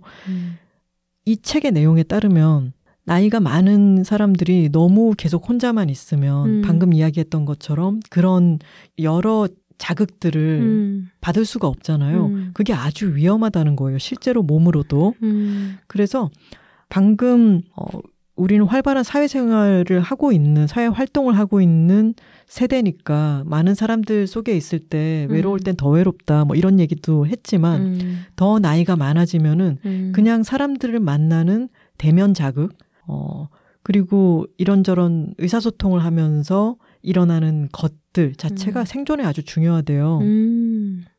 역시 답은 실버타운인가요? 어, 이 책에 따르면은 그게 꼭 밀착된 가족들과의 관계 이런 게 아니라 음. 어, 이게 영국에서 쓰인 책이니까 동네 스포츠바, 호프집 이런 데 가서 음. 다트 클럽만 해도 음. 그 외로움의 정도가 음. 아, 외로움이 신체에 미치는 해로운 정도가 훅 음. 낮아진대요. 어. 그러니까 꼭 같이 가족이 부대끼면 은 음. 스트레스가 더 높아질 수도 그렇죠. 있잖아요. 실버타운에서 진짜 시끄러운 사람이 있으면 더 스트레스 받을 수도 음. 있어요. 어. 하지만 외로움도 내가 처리해야 될, 음. 어, 내 건강을 위해서 조금씩 해소해야 될 어떤 어, 위험 요소 음. 정도로 생각하고 관리할 수 있다는 얘기죠. 음. 어, 그래서 때로는 이 외로움이라고 하는 것을 아까 우리가 근원적인 외로움 이런 이야기도 했지만 너무 깊숙하게 생각하지 않고 또 아주 진실된 커뮤니케이션 이런 단계와는 약간은 별개로 음. 그냥 누군가와 뭐 인사를 나누는 정도의 음. 일상 활동, 음. 뭐 날씨를 주제로 잠깐의 대화를 나누는 거, 음. 그리고 내 이름과 얼굴 정도를 아는 어떤 커뮤니티에 속해서 뭐 그 사람들과 짧게 만남을 이어가는 것, 음. 뭐 이런 것이 도움이 된다는 얘기겠네요. 네, 그 그게 일종의 관리라고 생각한다면은 이 해소해야 될 외로움의 깊이라고 하는 것도 조금은 달라지지 않나요? 음. 아주 깊은 근원적인 외로움은 어, 중간 정도의 깊이가 아니라 더 깊이 내려가면 사실은 모든 인간은 외롭죠. 음. 너무나 가깝고 내 모든 것을 내어줄 사람이 있다 하더라도 그 사람과 나 사이에도 우리에게는 자아의 벽이 있기 때문에 음. 정말 고대의 충만감 같은 거는 절대로 누릴 수가 없어요. 음. 어, 이것은 인간의 저주이기도 한데 그런 층위까지 내려가서 생각하기 시작하면은 거기에서 철학이라든가 수많은 것들이 또 파생이 될 테고 음. 그것을 음. 우리가 누리기도 하고 있죠. 음. 하지만 한 중간 정도 깊이의 외로움이라고 하는 것은 몇몇 사람들과 진실한 커뮤니케이션을 진지하게 할 때 그것이 아주 촘촘하고 잦은 활동이 아니라 하더라도 뭐랄까요? 자, 1대1의 관계를 하더라도 거기에 속해 있다는 느낌? 음. 1대 몇채 관계라 하더라도 그것이 나의 작은 그물망이라고 하는 느낌이라고 음. 하는 것을 줄 수 있을 것 같고요. 음. 그리고 더, 어, 얕은 층위의 외로움이라고 하는 것은 아까 얘기했던 것처럼 관리의 단계 정도로 생각한다면 음. 어차피 우리가 아주 근원적인 외로움을 해결한다는 게 불가능한 다음에야 그렇게 생각하는 것도 오히려 외로움을 줄일 수 있는 방법이기도 할 것 같아요. 음. 아주 실제적인 팁 같은 경우에는 누가 생각났을 때 음. 오랜만에 연락 한번 해보는 거죠. 음. 하나 씨 얘기를 듣고 보니까 너무나 친밀한 관계보다는 어떻게 보면은 조금 거리가 떨어져 있는 음. 어, 그런 사람들과 계속 닿는 위치에 있는 것, 연락을 주고받는 것, 음. 이런 것이 외로움에는 도움이 되겠네요. 음. 아까 임신과 출산에 대한 얘기를 하기도 했지만, 사실 아기를 꼭 낳아야 된다라는 생각을 가진 분들 가운데서 노년에 외로울까봐 이런 얘기를 하시는 분들이 계시잖아요. 음. 근데 외로움에 대한 얘기를 하다 보니까 갑자기 든 생각이 내가 우리 엄마를 과연 외롭지 않게 하는가? 음. 저희 엄마한테 제가 아주 자주 듣는 얘기는 왜 전화 안 하노? 음. 왜 인제 전화했노? 하지만 엄마 연락 좀 자주 해라. 그러니까 자식이 있다고 능사가 아닌데 이런 생각이 드는 거지. 네, 자식은 결코 외로움의 해결책이 아닙니다. 우리 우리 자신들이 부모님한테 하고 있는 걸 봐요. 저희 엄마는 갑자기 저한테 이 책을 주문해서 나한테 좀 보내라라는 음. 거예요. 무슨 책이요? 집에서 혼자 죽기를 권하다라는 책이 있어. 우에노 지즈코라고 하는 사람이 쓴 건데 생각을 해보세요. 70대 중반인 어머니가 딸에게 어, 집에서 혼자 죽기를 권하다. 실제로 음. 저희 엄마는 아버지 돌아가시고 혼자 생활하고 계신데 음. 어, 이런 책을 주문해 달라고 했을 때그 음. 딸의 마음이 얼마나 착잡하겠습니까? 음. 근데 이것은 이 책의 내용이 아주 흥미롭더라고요. 음. 고독사라고 하는 것을 엄청 끔찍한 것로들 생각하는데 인간은 어차피 다 혼자고 그리고 어 뉴스에 나오는 고독사 같은 것은 중장년 남성에게나 해당되는 것이지 음. 나이가 많이 든 여성에 대한 문제가 아니라는 거예요. 음. 여성은 그것을 잘 받아들이고 잘 해결하고 있다는 거죠. 음. 어 그래서 고독사에 대한 측은함이나 공포를 사회가 아주 조장시키는 면이 있다라는 음. 주제의 책이래요. 음. 근데 엄마는 아주 재미있게 읽었다고 하고 음. 엄마가 읽은 책을 제가 나도 읽어보겠다고 가지고 와서 지금은 음. 읽을 책이 너무 많이 쌓여있기 때문에 아직 못 읽었는데 언젠가 우리 둘이 같이 그 책을 읽고 얘기거리가 생긴다면은 음. 여둘톡에서 이야기 해봄직하다고 생각합니다. 음, 그럴 수도 있겠죠. 음. 어, 외로움이라고 하는 주제가 방대하다 보니까 사실 우리가 따로 회차를 꾸리면 꾸릴 수도 있겠지만 음. 어, 주마간 산식으로 이야기를 나눠보았고요. 후토티 톡토로님께서 외로움은 전기장판 속에 있으면 줄어든다고 합니다. 음. 어, 이 부분도 여러 신경적으로 맞는 말이기도 하겠죠. 음. 왜 어, 마음의 고통이 타이레놀을 먹으면 누그러진다고 하잖아요. 네. 우리는 뇌를 통해 이런저런 것들을 지각하고 그것에 대한 지식을 기반으로 우리의 여러 가지 것들을 좀 더 이완시키거나 어, 흥미롭게 만들 수 있죠. 진통제를 사용한다거나 전기장판을 이용한다거나 넷플릭스를 이용한다거나 하는 식으로요. 음. 하지만 그 이용하는 것들 중에 하나로 아까 말씀드린 것처럼 조금은 어, 부담을 내려놓고 다른 사람들과의 만남을 음. 어, 이용해 보는 것도 나쁘지 않다고 생각합니다. 음. 그래서 저희도 동네에서 탁구 다니듯이 중년이 되면 그렇게 네이버 밴드를 통해서 동호회들을 많이 한다는 게 이런 거 아닐까요? 저도 방금 탁구 얘기하려고 그랬는데, 음. 어, 저희 탁구 클럽에서 회원들이 아주 많거든요. 5, 60대 선배님들이 참 많이 계신데, 어, 연말 모임을 한다고 해서 저희는 같이 점심 식사를 하기로 했습니다. 네. 좀 떨고 있어요. 네. 근데 그런 활력 있게 일주일에 세 번씩 탁구를 치는 5, 60대 선배님들의 모습을 보면서 어, 우리도 이게 운동이 됐건 루미큐브나 마작 같은 게임이 됐건 뭐 같이 산책이나 등산을 하는 게 됐건 취미 활동을 기반으로 어, 사람들과 너무 깊숙이 가까워지지 않더라도 부대끼는 것은 좋은 능력의 함양이 아닌가. 어, 부담을 내려놓고 어, 노력해 보시는 것도 좋겠다. 이런 말씀 드립니다. 네.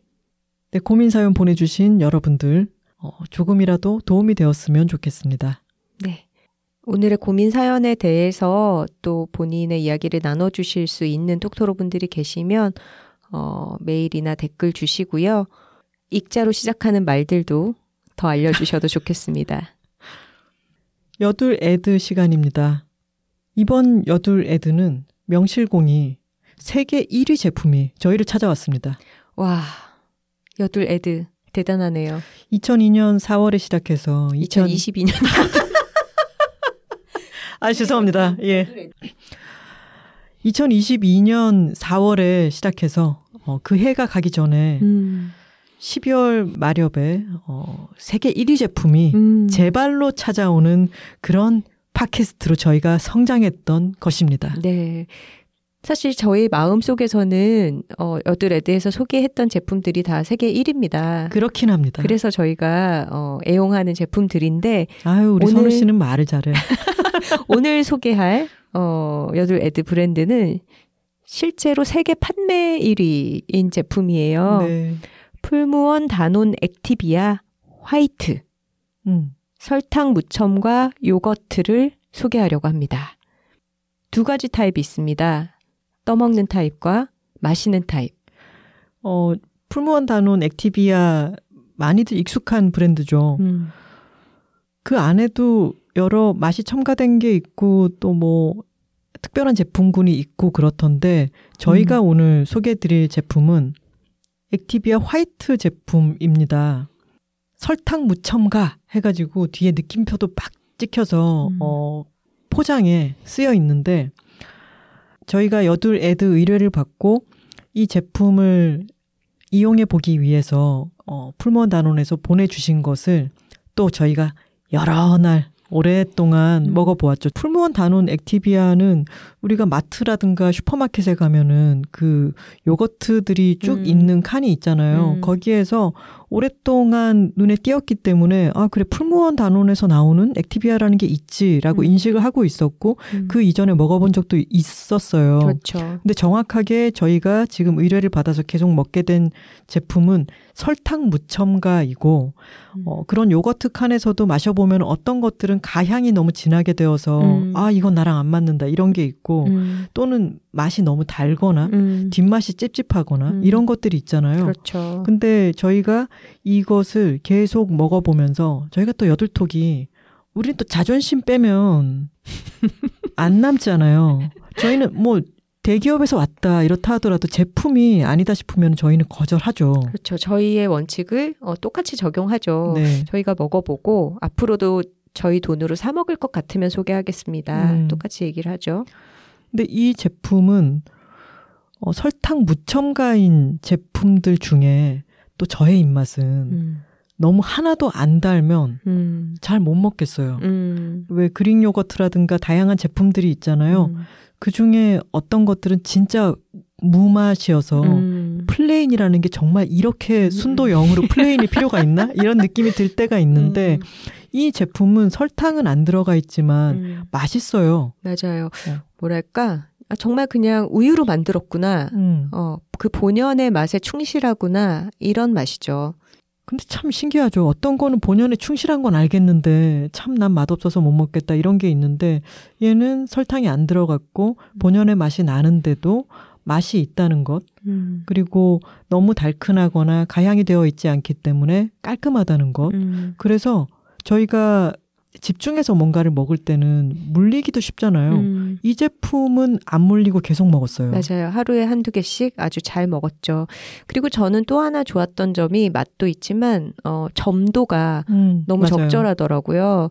저는 요거트를 좋아하긴 하는데 어, 내 머릿속에서 내가 요거트를 먹고 싶다라고 느끼는 것과 실제로 사서 먹었을 때 그만큼 자주 잘 먹히지는 않거든요. 맞아요. 1인 가구 분들은 동의하실 텐데 뭐 4개짜리 또는 음. 4개짜리를 뭐1 플러스 1 해가지고 8개짜리 이런 거 사면 아유 요만큼인데 뭐 금방 음. 먹지라고 생각하는데 남잖아요. 못 먹고 버릴 때들이 있죠. 그러니까요. 근데 그것의 가장 큰 원인을 생각해 봤을 때 너무 꾸덕해서인 것 같아요. 음. 요즘은 그릭 요거트가 유행을 하면서 사실 굉장히 물기가 없이 음. 꾸덕한 그런 것이 요거트의 미덕처럼 많이 회자가 되는데 저는 제 취향은 그렇지는 않거든요. 음. 그러니까 정말 꾸덕한 요거트를 먹다 보면 너무 목이 맥혀서 제가 밥을 먹어도 국이 있어야 되는 사람이지 않습니까? 그러니까 못 먹겠더라고요. 정말 목이 맥혀가지고 물론 뭐 밥 먹을 때 꼭국 있어야 된다 이런 거 되게 밉상이지만 저는 음. 제국을 제가 끓여서 먹는 사람이니까 너무 미워하지는 마시고요. 그래서 어느 정도는 그래도 물기가 좀 있어야 요거트를 떠먹기에 용이하지 않나라고 생각하는데 어, 이 풀무원 다논 액티비아 화이트 설탕 무첨가 제품은 점도가 너무 뻑뻑하지 않으면서 또 음. 너무 물처럼 흘러내리지 않는 아주 적절한 점도가 마음에 들었어요. 맞아요. 어떤 요거트, 특히 떠먹는 요거트 제품들은 거의 무슨 리코타 치즈처럼 음. 떴을 때 숟가락을 숟가락 부러질 것 같죠. 숟가락을 뜬 그 모양이 그대로 남아있는 정도의 것들도 음. 있잖아요. 이것은 그렇지가 않고 방금 적절한 점도라고 하는 말에 저도 어, 동의를 하는 게 너무 묽지도 않고 음. 너무 뻑뻑하지도 않고 또 너무 달지도 않고 음. 너무 무마시지도 않아서 모든 게 매우 적절했습니다. 음.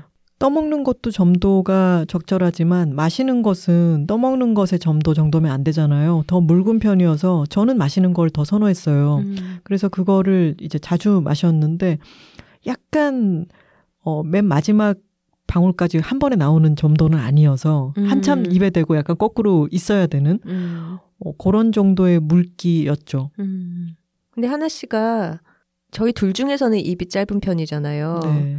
근데 어느 날 냉장고를 열어봤더니 마시는 요거트가 한 개 남았더라고요. 이게 저한테 말 안 하고 하나씩은 다 먹었더라고요. 아니 그거를 꼭 마실 때마다 말을 할 필요는 없다. 아, 그렇지, 네. 그렇지. 아니 잘 먹어서 이쁘다고.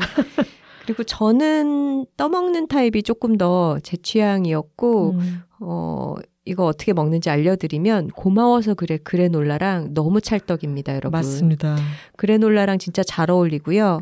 어, 그리고 정말 너무 뻑뻑한 그릭 요거트의 경우에는 그래놀라랑 같이 먹으면 입속이 사막이 되잖아요. 그렇죠. 그래놀라도 좀 딱딱하고 바삭한데 음. 거기다가 물기 없는 요거트를 씹고 있으면 아, 굉장히 침이 마르면서 음. 좀 입안이 사막화되는데 그렇지가 않고 어, 적절한 물기로 잘 섞이고 그리고 또 한 가지 희끈의 농장에서 판매했던 레드 키위랑 너무 잘 어울리더라고요.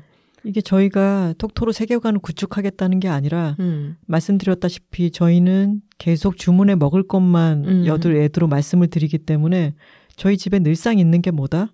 여둘애드 제품들이죠. 그렇죠. 그래서 저희가 오늘 아침에 실제로 그렇게 먹고 나왔습니다. 음. 희끈의 농장에 레드 키위, 레드 키위를 이렇게 쫑쫑쫑 썰어가지고 넣고 반 썰어서 숟가락으로 풀면 잘 떠져요. 음. 아 레드 키위가 조그마니까. 음. 그렇게 어, 레드 키위를 반으로 갈라서 숟가락으로 떠서 넣고 그러면 이 요거트랑 섞었을 때 레드 키위의 단맛과 음. 딱또 적절하죠. 음.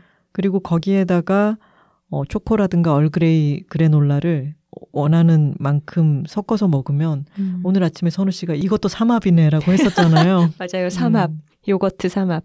그렇게 삼합으로 해서 먹으면은 일단 맛도 있고 건강하게 그리고 아주 든든하게 아침 식사를 해결할 수가 있죠. 네. 당에 대한 걱정 없이. 그것뿐만이 아니라 아연이 함유되어 있습니다. 음. 아연이 함유되어 있으면 뭐가 좋죠? 아연 같은 경우에는 어 생체 필수 미네랄인데 부족하기 쉬워서 영양제로도 많이 섭취하곤 하잖아요, 따로. 음. 그런데 이 제품에 하루 필수 아연 섭취량의 33%가 들어 있네요. 음. 그러니까 요거트 먹으면서 어, 필수 영양소를 어느 정도는 챙길 수 있는 어, 그런 효과도 있다고 볼 수 있겠습니다. 음. 지금 저희가 풀무원 단원 액티비아 설탕 무첨가 화이트에 대해서 얘기를 하고 있다 보니까 보통의 여둘 애드와 다르게 음. 되게 광고 같다는 생각이 들어요. 아연 첨가 이런 얘기를 네. 하다 보니까 저희, 아니 근데 이게 좀 음. 신기하기는 해서 언급을 하고 싶었어요. 요거트에 아연이 함유되어 있다는 거. 그리고 사실 우리는 이런 영양제 같은 거 잘 안 챙겨 먹잖아요. 음. 근데 아 그래도 요거트 먹으면서 이런 부분은 챙길 수 있겠구나 싶으니까 기특해서 언급해 봤어요. 그리고 좋은 것은 저희는 늘 같은 마음으로 광고를 하고 있지만 어, 이번이 특히 좀 좋은 것은 음. 아, 이것이 품절될까봐 음. 또는 주문이 너무 몰릴까봐 음. 걱정을 하기보다는 맞아. 이게 어디서나 쉽게 구할 수 있는 제품이어서 네. 뭐 여드레도 살려 그랬는데 우리 주위에는 구할 데가 없다. 뭐 음. 이렇게 되면 저희도 곤란한데 음. 아니면 스마트 스토어에 또 품절 떴어요. 네. 이러면 이제 죄송한데 하지만 이 제품은 가까운 곳 슈퍼마켓에 가시든 음. 대형 마트에 가시든 그리고 온라인 몰에서도 구매가 가능하니까 네. 쉽게 구하실 수 있고요. 평소에 저희가 추천하는 먹거리들이 입맛에 잘 맞다 하시는 분들은 이번에도 믿고 구매해 보시면 될 것 같습니다. 음. 저희의 입맛은 조금 덜 자극적인 걸 좋아하는 편이죠. 음. 좀 슴슴한 맛, 음. 건강한 맛이라고 하는 그런 맛을 좋아하는데 그렇다고 해서 건강만을 추구해서 맛을 충족시키지 못하는 제품은 음. 저희도 추천을 드리기가 어려워요. 왜냐하면 네. 저희가 그런 것을 또 잘 못 먹고 맞아요. 즐겁게 어, 섭취하지를 못하기 때문에 음. 이 제품의 경우에는 저희의 입맛에 대한 욕구를 충족시키면서도 음. 어, 제품의 품질이 아주 탄탄하고 또 몸에 해로울 수 있는 여러 요소들이 없기 때문에 저희도 추천을 드리면서 아주 마음이 편안한 제품입니다. 네. 저는 특히 그릭 요거트가 몸에도 좋고 유행하는데 왜 나는 늘 욕심껏 사놓고 잘 못 먹나 하셨던 음. 그런 분들에게 한번 권하고 싶어요. 요거트 유목민 시절을 끝내고 정착할 수 있지 않을까 싶습니다. 저희가 지금까지 추천했던 여러 먹는 제품들과 결이 아주 딱 맞습니다. 음. 그래서 함께 곁들여 먹거나 그 식후에 어, 마시거나 떠서 드시면 톡토로 세계관에 아주 부합하는 제품이 아닌가 생각합니다. 네. 풀무원 다논 액티비아 화이트 설탕 무첨가. 저는 마시는 타입을. 저는 떠먹는 타입을 삼합으로. 어, 나는 그런 할 말이 없잖아. 추천드립니다. 고민 사연이나 여둘 애드 광고 문의는 w2 talking w 숫자 2 t a l k i n g at gmail.com으로 메일 보내주시면 됩니다. 댓글 소개 시간입니다. 준가뿡님께서 작가님이 익숙해지지 않아 다들 하트 안 누르는 거라며 지금 듣는 분 누르라고 하셔서 앗, 내 얘기네 하고 얼른 하트 누릅니다. 헤헤. 앞으로도 열심히 누를게요. 이렇게 보내주셨습니다. 자, 이 말씀을 계기로 지금 또 깜빡 잊으셨던 분, 아직 습관이 안 들어있는 분은 지금 하트를 누르고 다시 들어주시면 고맙겠습니다. 노경무 감독 겸 작가님의 안할 이유 없는 임신. 네, 바로 그 작품의 굿즈를 음. 받으신 분들이 음. 인증샷을 또 이곳저곳에 올려주셨어요. 그러니까요. 저희가 이것은 너무나 탐나는 굿즈다. 왜냐하면 남성 임신센터 창립 기념 수건이잖아요. 미래로부터 온 수건이죠. 그렇죠. 아주 고급스러운 차콜 컬러의 어, 이런 금사로 수놓아진 이런 수건을 받자마자 많은 분들이 올려주셔서 또 반가웠습니다. 저는 그것을 어, 집에 방문한 부모님이라거나 어떤 뭐 남자친구라거나 뭐 이런 분들이 발견했을 때 어떤 반응을 보일지 너무 기대됩니다. 음. 나중에 후기도 좀 올려주시면 좋겠어요. 네.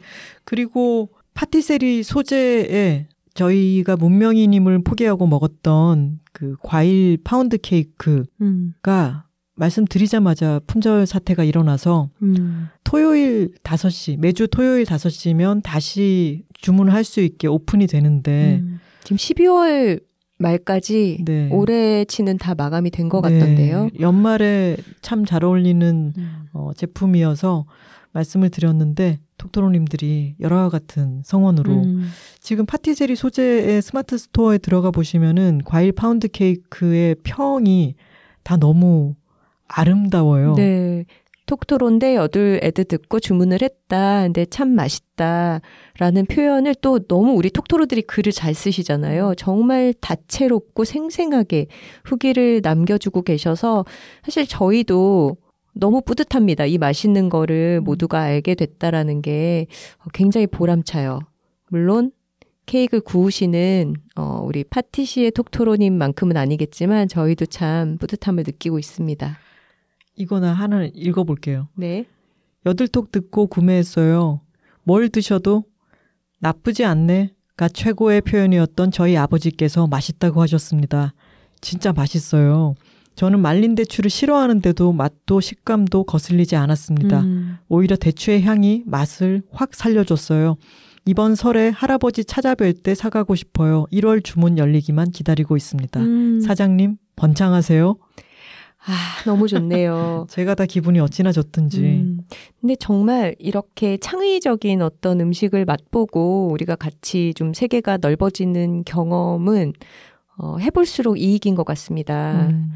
제가 태추단감에 대한 글을 쓰기도 했는데, 어, 우리 혓바닥과 위장에 관련해서는 어, 선입견을 갖지 말고 음. 열어놓을수록 우리 자신에게 이익이다.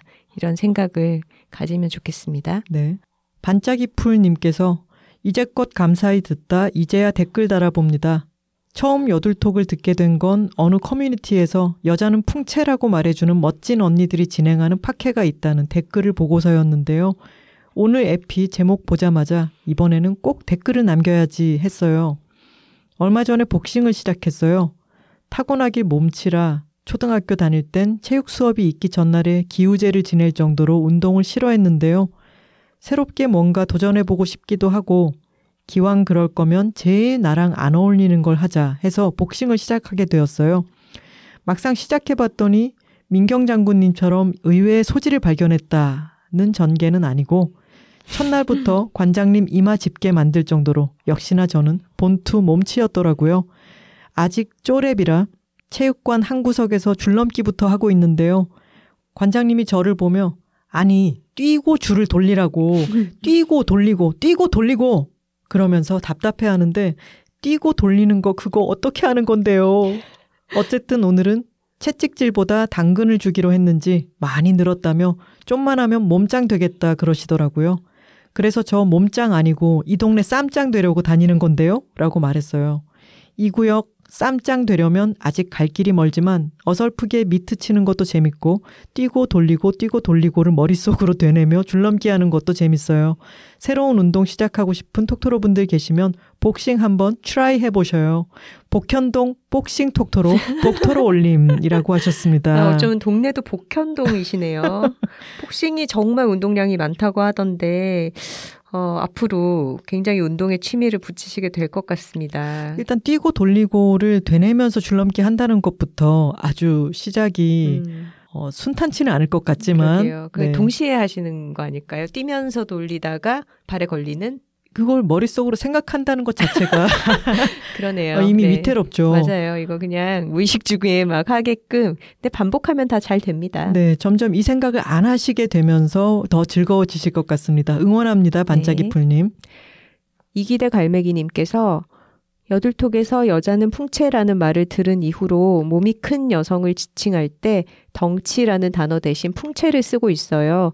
이미 건강한데도 살을 빼겠다는 친구에게도 야, 여자는 풍채야 라고 얘기하고 같이 웃었습니다. 작가님들의 건강한 가치관이 담긴 대화를 들으면서 제 언어 세계와 가치관이 더욱 성장하고 있어요. 몸에도 좋고 마음에도 좋은 여들톡 최고입니다. 그리고 이 이기대 갈매기님께서 35화 그 할아버지의 키오스크 이야기 사연을 보내주신 분이셨어요. 35화에 키오스크 때문에 할아버지가 햄버거 주문 못 하셨던 일을 댓글로 남기며 울었는데 음. 이번 화에서 댓글 읽어주시는 것 들으며 또 눈물이 나려고 해서 참느라 혼났어요. 저도 선우 작가님과 같은 T지만 눈물이 너무 많네요. 하셨어요. 할아버지의 키오스크 사연은 저도 읽으면서 눈물이 났습니다. 음. 맞아요. 너무 인상적인 이야기였고 저희 또 읽으면서 너무 속상했죠. 네, 이기대 갈매기님 어, 감사합니다. 이든님께서 이번 여두레드로 희끈의 농장이 나와서 정말 정말 반가웠습니다. 뭔가 제가 좋아하는 분들이 랜선으로 연결되어 있다는 것처럼 느껴져 마음이 벅차올랐습니다. 희끈의 농장은 제가 원래도 좋아하는 단호박은 물론 블루베리 생과의 맛을 인생 최초의 초당 옥수수와 레드 키위의 맛을 보여준 곳입니다. 그리고 무엇보다 믿고 먹을 수 있다는 것이 제가 희끈의 농장의 단골인 이유입니다. 정말 두 분의 표현처럼 그 분야 최고를 맛볼 수 있는 곳입니다. 희끈의 농장으로 우리 톡토로들 풍채를 함께 키워봅시다. 덧붙임, 황캐팅 성공했습니다. 하셨는데요. 네. 저희 여두레드가 나가고 나서 그 다음날 아주 황급하게 어, 히크 아버지에게서 연락이 왔어요. 잠깐 통화 괜찮냐고. 음. 어, 알고 봤더니 황금향 주문을 받고 어, 판매량이 전부 동날 정도의 주문이 들어왔는데 황금향을 본인이 맛봤을 때 당도가 어, 스스로 만족할 정도가 안 나온 거예요. 음. 보통 황금향이 10에서 12 브릭스라고 하는데 어, 11 브릭스의 브릭스가 당도의 당도죠. 그 단위죠. 척도죠. 네. 네. 11 브릭스의 제품을 판매하겠다라고 기준을 세워두고 있었는데 10이 조금 넘는 그런 음. 당도가 나왔다고 해요. 그래서 어, 주문을 전체 취소하고 대신에 어, 가격을 대폭 30% 인하를 해서 다시 주문을 받았다고 하더라고요. 그런데 똑같은 황금향 제품을 제가 받아서 먹어볼 때, 음, 저는 그다지 덜 달다 이런 느낌은 아니었거든요. 음. 어, 황금향 자체가 굉장히 물기가 많은 품종이어서 음, 되게 시원하다, 음. 촉촉하다 어, 이런 식감이 더 두드러지게 느껴졌고요. 그런데 어쨌거나 히크 아버지는 또 꼼꼼하고 깐깐함으로 장사를 하는 분이시라서 그걸 다 취소하고 가격을 내려서 판매를 해서 결국은 새로 주문해서 받으신 분들도 굉장히 만족스러워 하시는 그런 음. 결론이 났습니다. 여드레드에서 그 분야 최고라고 저희가 강조한 것에 어 부담을 부담 느꼈을, 느꼈을 수도 있죠. 아니에요. 저희가 소개 안 해도 그렇게 하실 분이에요. 히카부지는. 아 그건 그러네요. 음. 방송에서도 유난한 성격 타세라고 음. 얘기를 하기도 했었죠. 네, 앞으로도 3월에 또 천혜향도 있고 쭉 그 계절에 새로운 과일들 소개할 테니까 어, 꾸준하게 주문해서 한번 먹어보시면 좋을 것 같습니다. 네. 뚱땅땅 빠바빠빠님께서 당근마켓이 무료를 줄여준다는 말씀에 격하게 동의라고 음. 해주셨는데, 어, 트위터에서도 그렇고, 선우 씨의 그 당근마켓 무력 저지설. 네, 많은 분들이 동감을 해주셨습니다. 그러게요. 그런데 어떤 화려한 조명과 온도와 습도 아래에서 벗어나서 당근마켓에 생 형광등 조명 아래 남의 집 장판 위에 있는 그 물건도 여전히 갖고 싶다. 라고 하면 음. 정말 여러 번 고민하다가 중고로 구매를 해서 잘 쓰시면 그것 또한 저는 해피엔딩이라고 생각합니다. 음. 메마담님께서 저는 화를 내기가 너무 무섭고 어렵습니다. 화를 내려고 하거나 화가 난 사람을 보면 먼저 공황과 불안이 저를 덮치고 맙니다. 어릴 때 아빤 부산 사람답게 운전만 했다 하면 그렇게 빵빵거리고 화를 냈고 저는 그 화가 나를 향하지 않았음을 알지만 불안에 떨었습니다. 더 심각한 욕설도 있었지만 저에게는 그 욕설이 향한 적은 없고 다만 그 불안은 지금도 고스란히 가지고 살고 있습니다. 아마 내일 모레 마흔인데도 큰 소리가 오고 간다 싶으면 심장이 순간적으로 매우 빠르게 뛰는 불안증으로 아마 한동안은 약을 먹으며 치료를 받아야 될 테지만 그래도 엄마 아빠가 절 사랑으로 키운 것만은 맞기에 잊고 살려고 합니다. 양 부모가 화를 내었든 한쪽이 내었든 아무 상관없는 것 같습니다. 지금 성인이 된 저는 제 인생은 제 거니까요. 황 작가님 이메일 얘기를 들으며 저랑 너무 같아서 웃었어요. 또 있구나, 이런 사람. 남친이 화를 내, 슬퍼하지 말고! 라고 말해준 게 또 생각이 나네요. 요새 날도 추워 움츠려드는데 덕분에 일주일 살아갈 힘을 또 얻습니다. 사랑합니다, 작가님들. 쪽쪽 하셨는데, 음. 저는 이 부분이 너무 와닿았어요. 음. 어떤 사람들에게 음. 화를 내 슬퍼하지 말고 라고 얘기해주고 싶을 때가 아, 저도 있거든요. 뭔가 또 하나의 유행어가 탄생한 것 같네요. 아니 제가 며칠 전에 그때 그 한껏 화를 냈다고 생각했던 이메일을 다시 찾아볼 일이 생겼는데 음. 여전히 화가 부족하더라고요.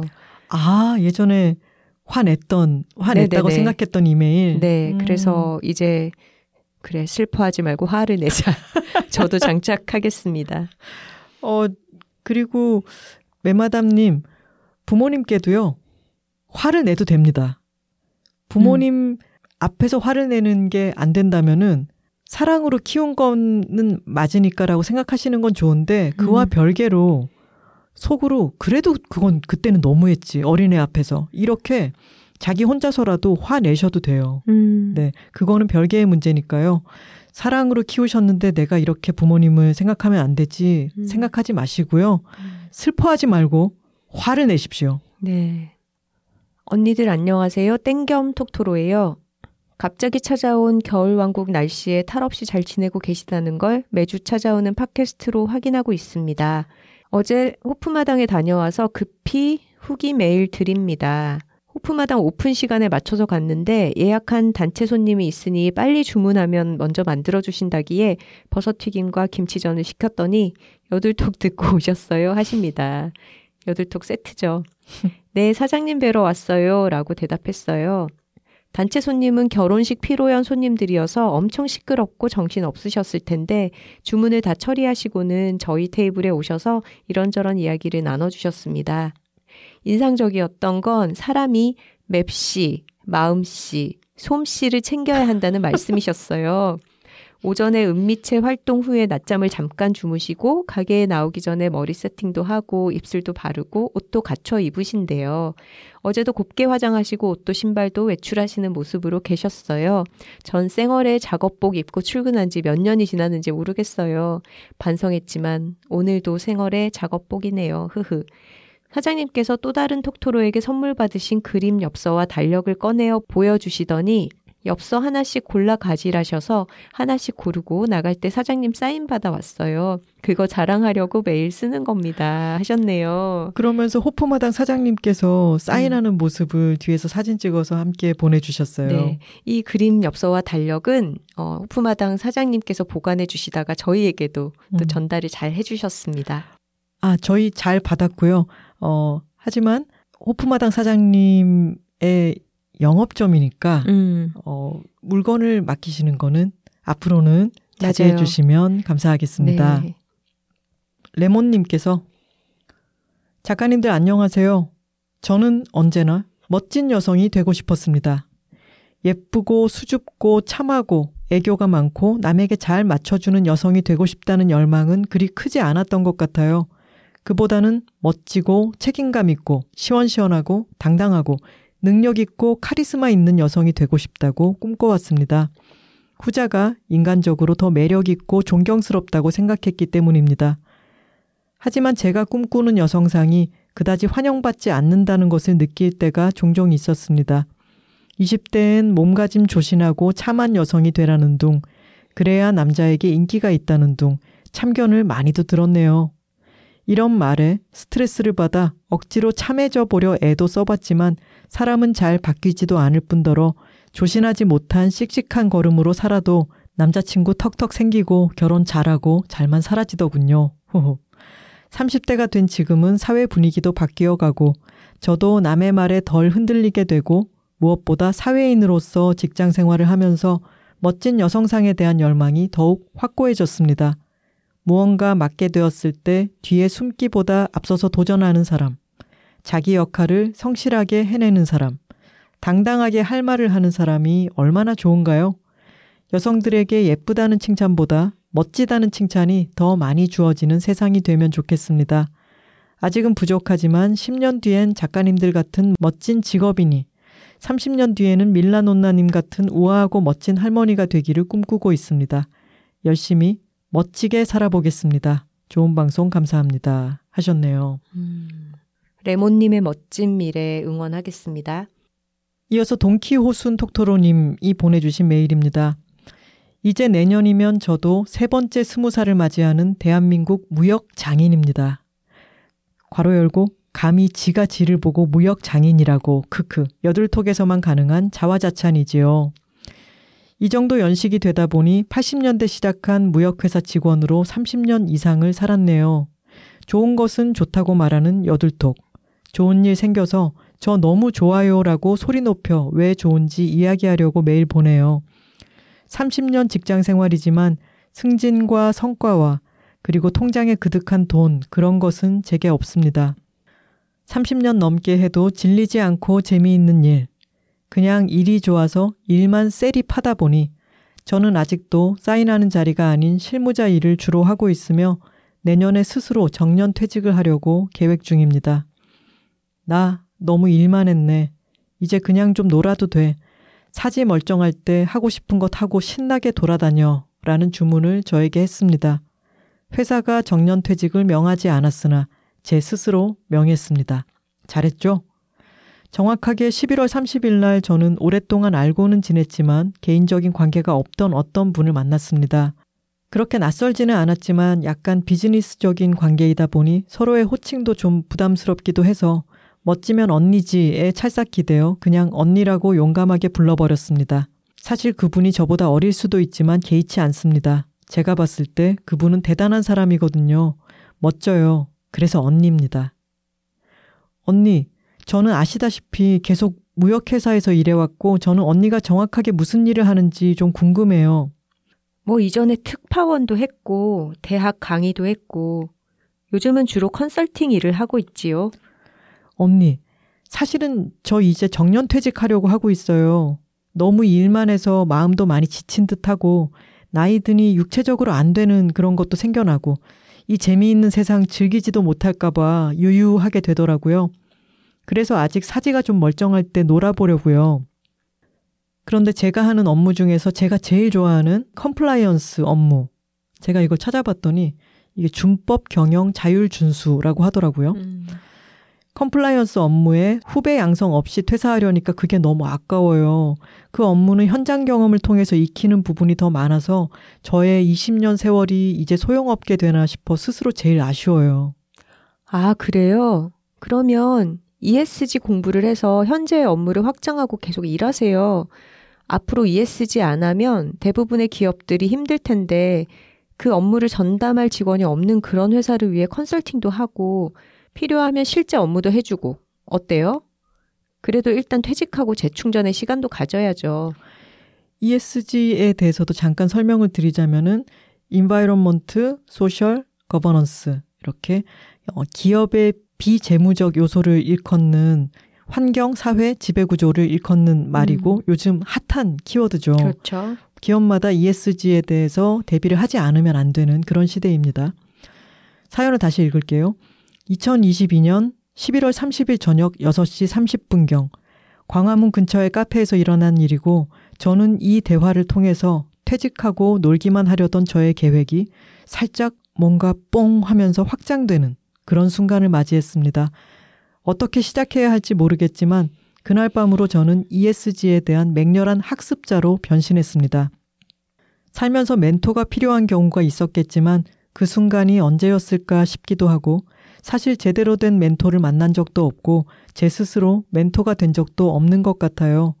오래전 누군가가 저에게 대학원을 가서 네트워크를 만들라고 했을 때 그 말의 해석을 좀 더 다양하게 하지 못하고 학연에 기대어 보는 것 어때? 라는 편협한 해석을 한 나머지 인위적인 네트워크를 만들지 않겠다며 무소의 뿔처럼 혼자서 열심히 걸어온 것 같습니다. 왜 굳이 이 이야기를 할까요? 그날 만난 언니가 compliance 업무에 대해서 다행히 알고 계셨고, 그래서 제 이야기를 듣자마자 너무도 적절한 조언을 해주셨습니다. 누군가가 이렇게 절묘한 순간에 적절한 조언을 해주고 기꺼이 멘토가 되어준다면 너무 좋겠구나 그러면서 요즘 듣고 있는 여둘톡이 갑자기 생각났어요. 전국에 있는 모든 톡토로님들이 만드는 톡토로십. 이건 학연, 지연 다땐 너무나 자연스러운 멘토 멘티 시스템이구나. 이거 너무 멋지다. 확장해야 돼. 그러면서 일을 가르쳐 줄 후배가 없으면 소문 내서 찾으면 되지. 전국의 톡토로님들 중에 이런 일에 선배나 멘토가 필요하다면 기꺼이 되어주면 되지. 술도 안 마셨는데 혼자 흥분되어 얼굴이 발그레 되면서 미스 홍당무 됐어요. 저 혼자 너무 나갔나요? 그냥 이런 생각만 해도 행복하네요. 2월에 이집트에서 열리는 여성들을 위한 비즈니스 행사에서 ESG에 대한 PT를 해야 할지도 몰라 공부에 박차를 가하고 있고 주변에서 영어 PT에 대한 도움도 주신다고 해서 마음 단단히 먹고 준비하려고 합니다. 그 언니가 저에게 이집트 행사에서 ESG에 대한 발표 좀 해보지 않을래요? 라는 이야기를 했을 때 개뿔 ESG에 대해 아무것도 모르면서 저 해볼게요 하지 않고 네, 제가 그거 할게요 라고 아주 단호하게 대답을 했습니다. 해볼게요는 약간의 망설임 내지는 소망을 담은 대답 같아서 소망이 아니라 의지를 보여드리고 싶었나 봅니다. 여둘톡 두 분께 뭐라 칭찬해야 할지 모를 정도로 이런 것에 목말라 있던 우리들에게 두 분께서 제주 누보를 한 잔 부어주시는 그런 느낌이라고 말씀드리고 싶어요. 늘 건강하시면 좋겠고 오래도록 다양한 많은 이야기 전해주시기를 소망해 봅니다.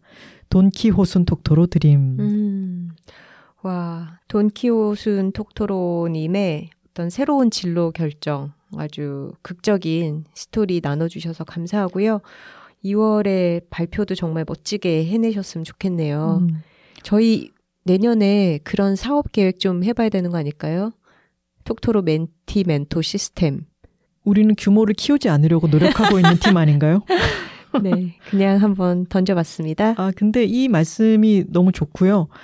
대학원 가서 네트워크를 만들어봐 라는 말이 학연 지원에 좀 기대어봐 이런 식으로 들렸고 그런 걸 할 줄 모르게 무소의 음. 뿔처럼 살아오셨지만 더 이상 일을 하, 하지 않겠다고 스스로에게 정년 퇴직을 주겠다고 하셨지만 사실은 지금까지 쌓아온 것들을 누구에게 전할 수 있으면 좋을 텐데 하는 마음이 있었던 거잖아요. 음.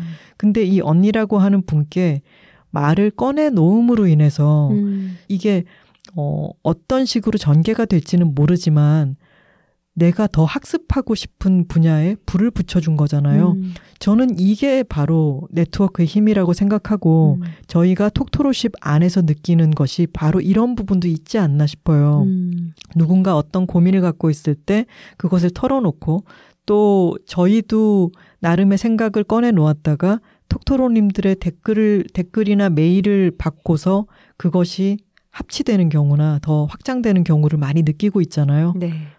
이 사연을 읽고 너무 흐뭇했습니다. 네, 나에게 도움을 줄 사람을 어디서 어떻게 만나게 될지는 정말 모르는 일 같아요. 음.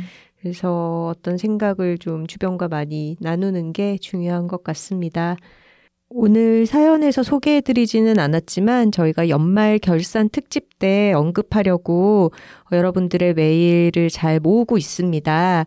2022년이 여러분께는 어떤 시간이었는지 어, 되돌아보는 이야기를 메일이나 댓글로 나눠주시면 저희가 잘 확인해서 한 번에 소개하도록 할게요.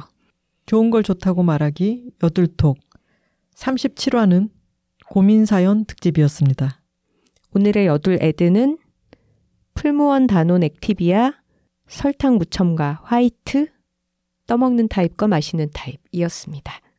톡토로 뒤에는 여둘톡이 있고 여둘톡 뒤에는 톡토로가 있습니다. 저희는 다음 주에 다른 주제로 돌아오겠습니다. 화요일입니다. 감사합니다.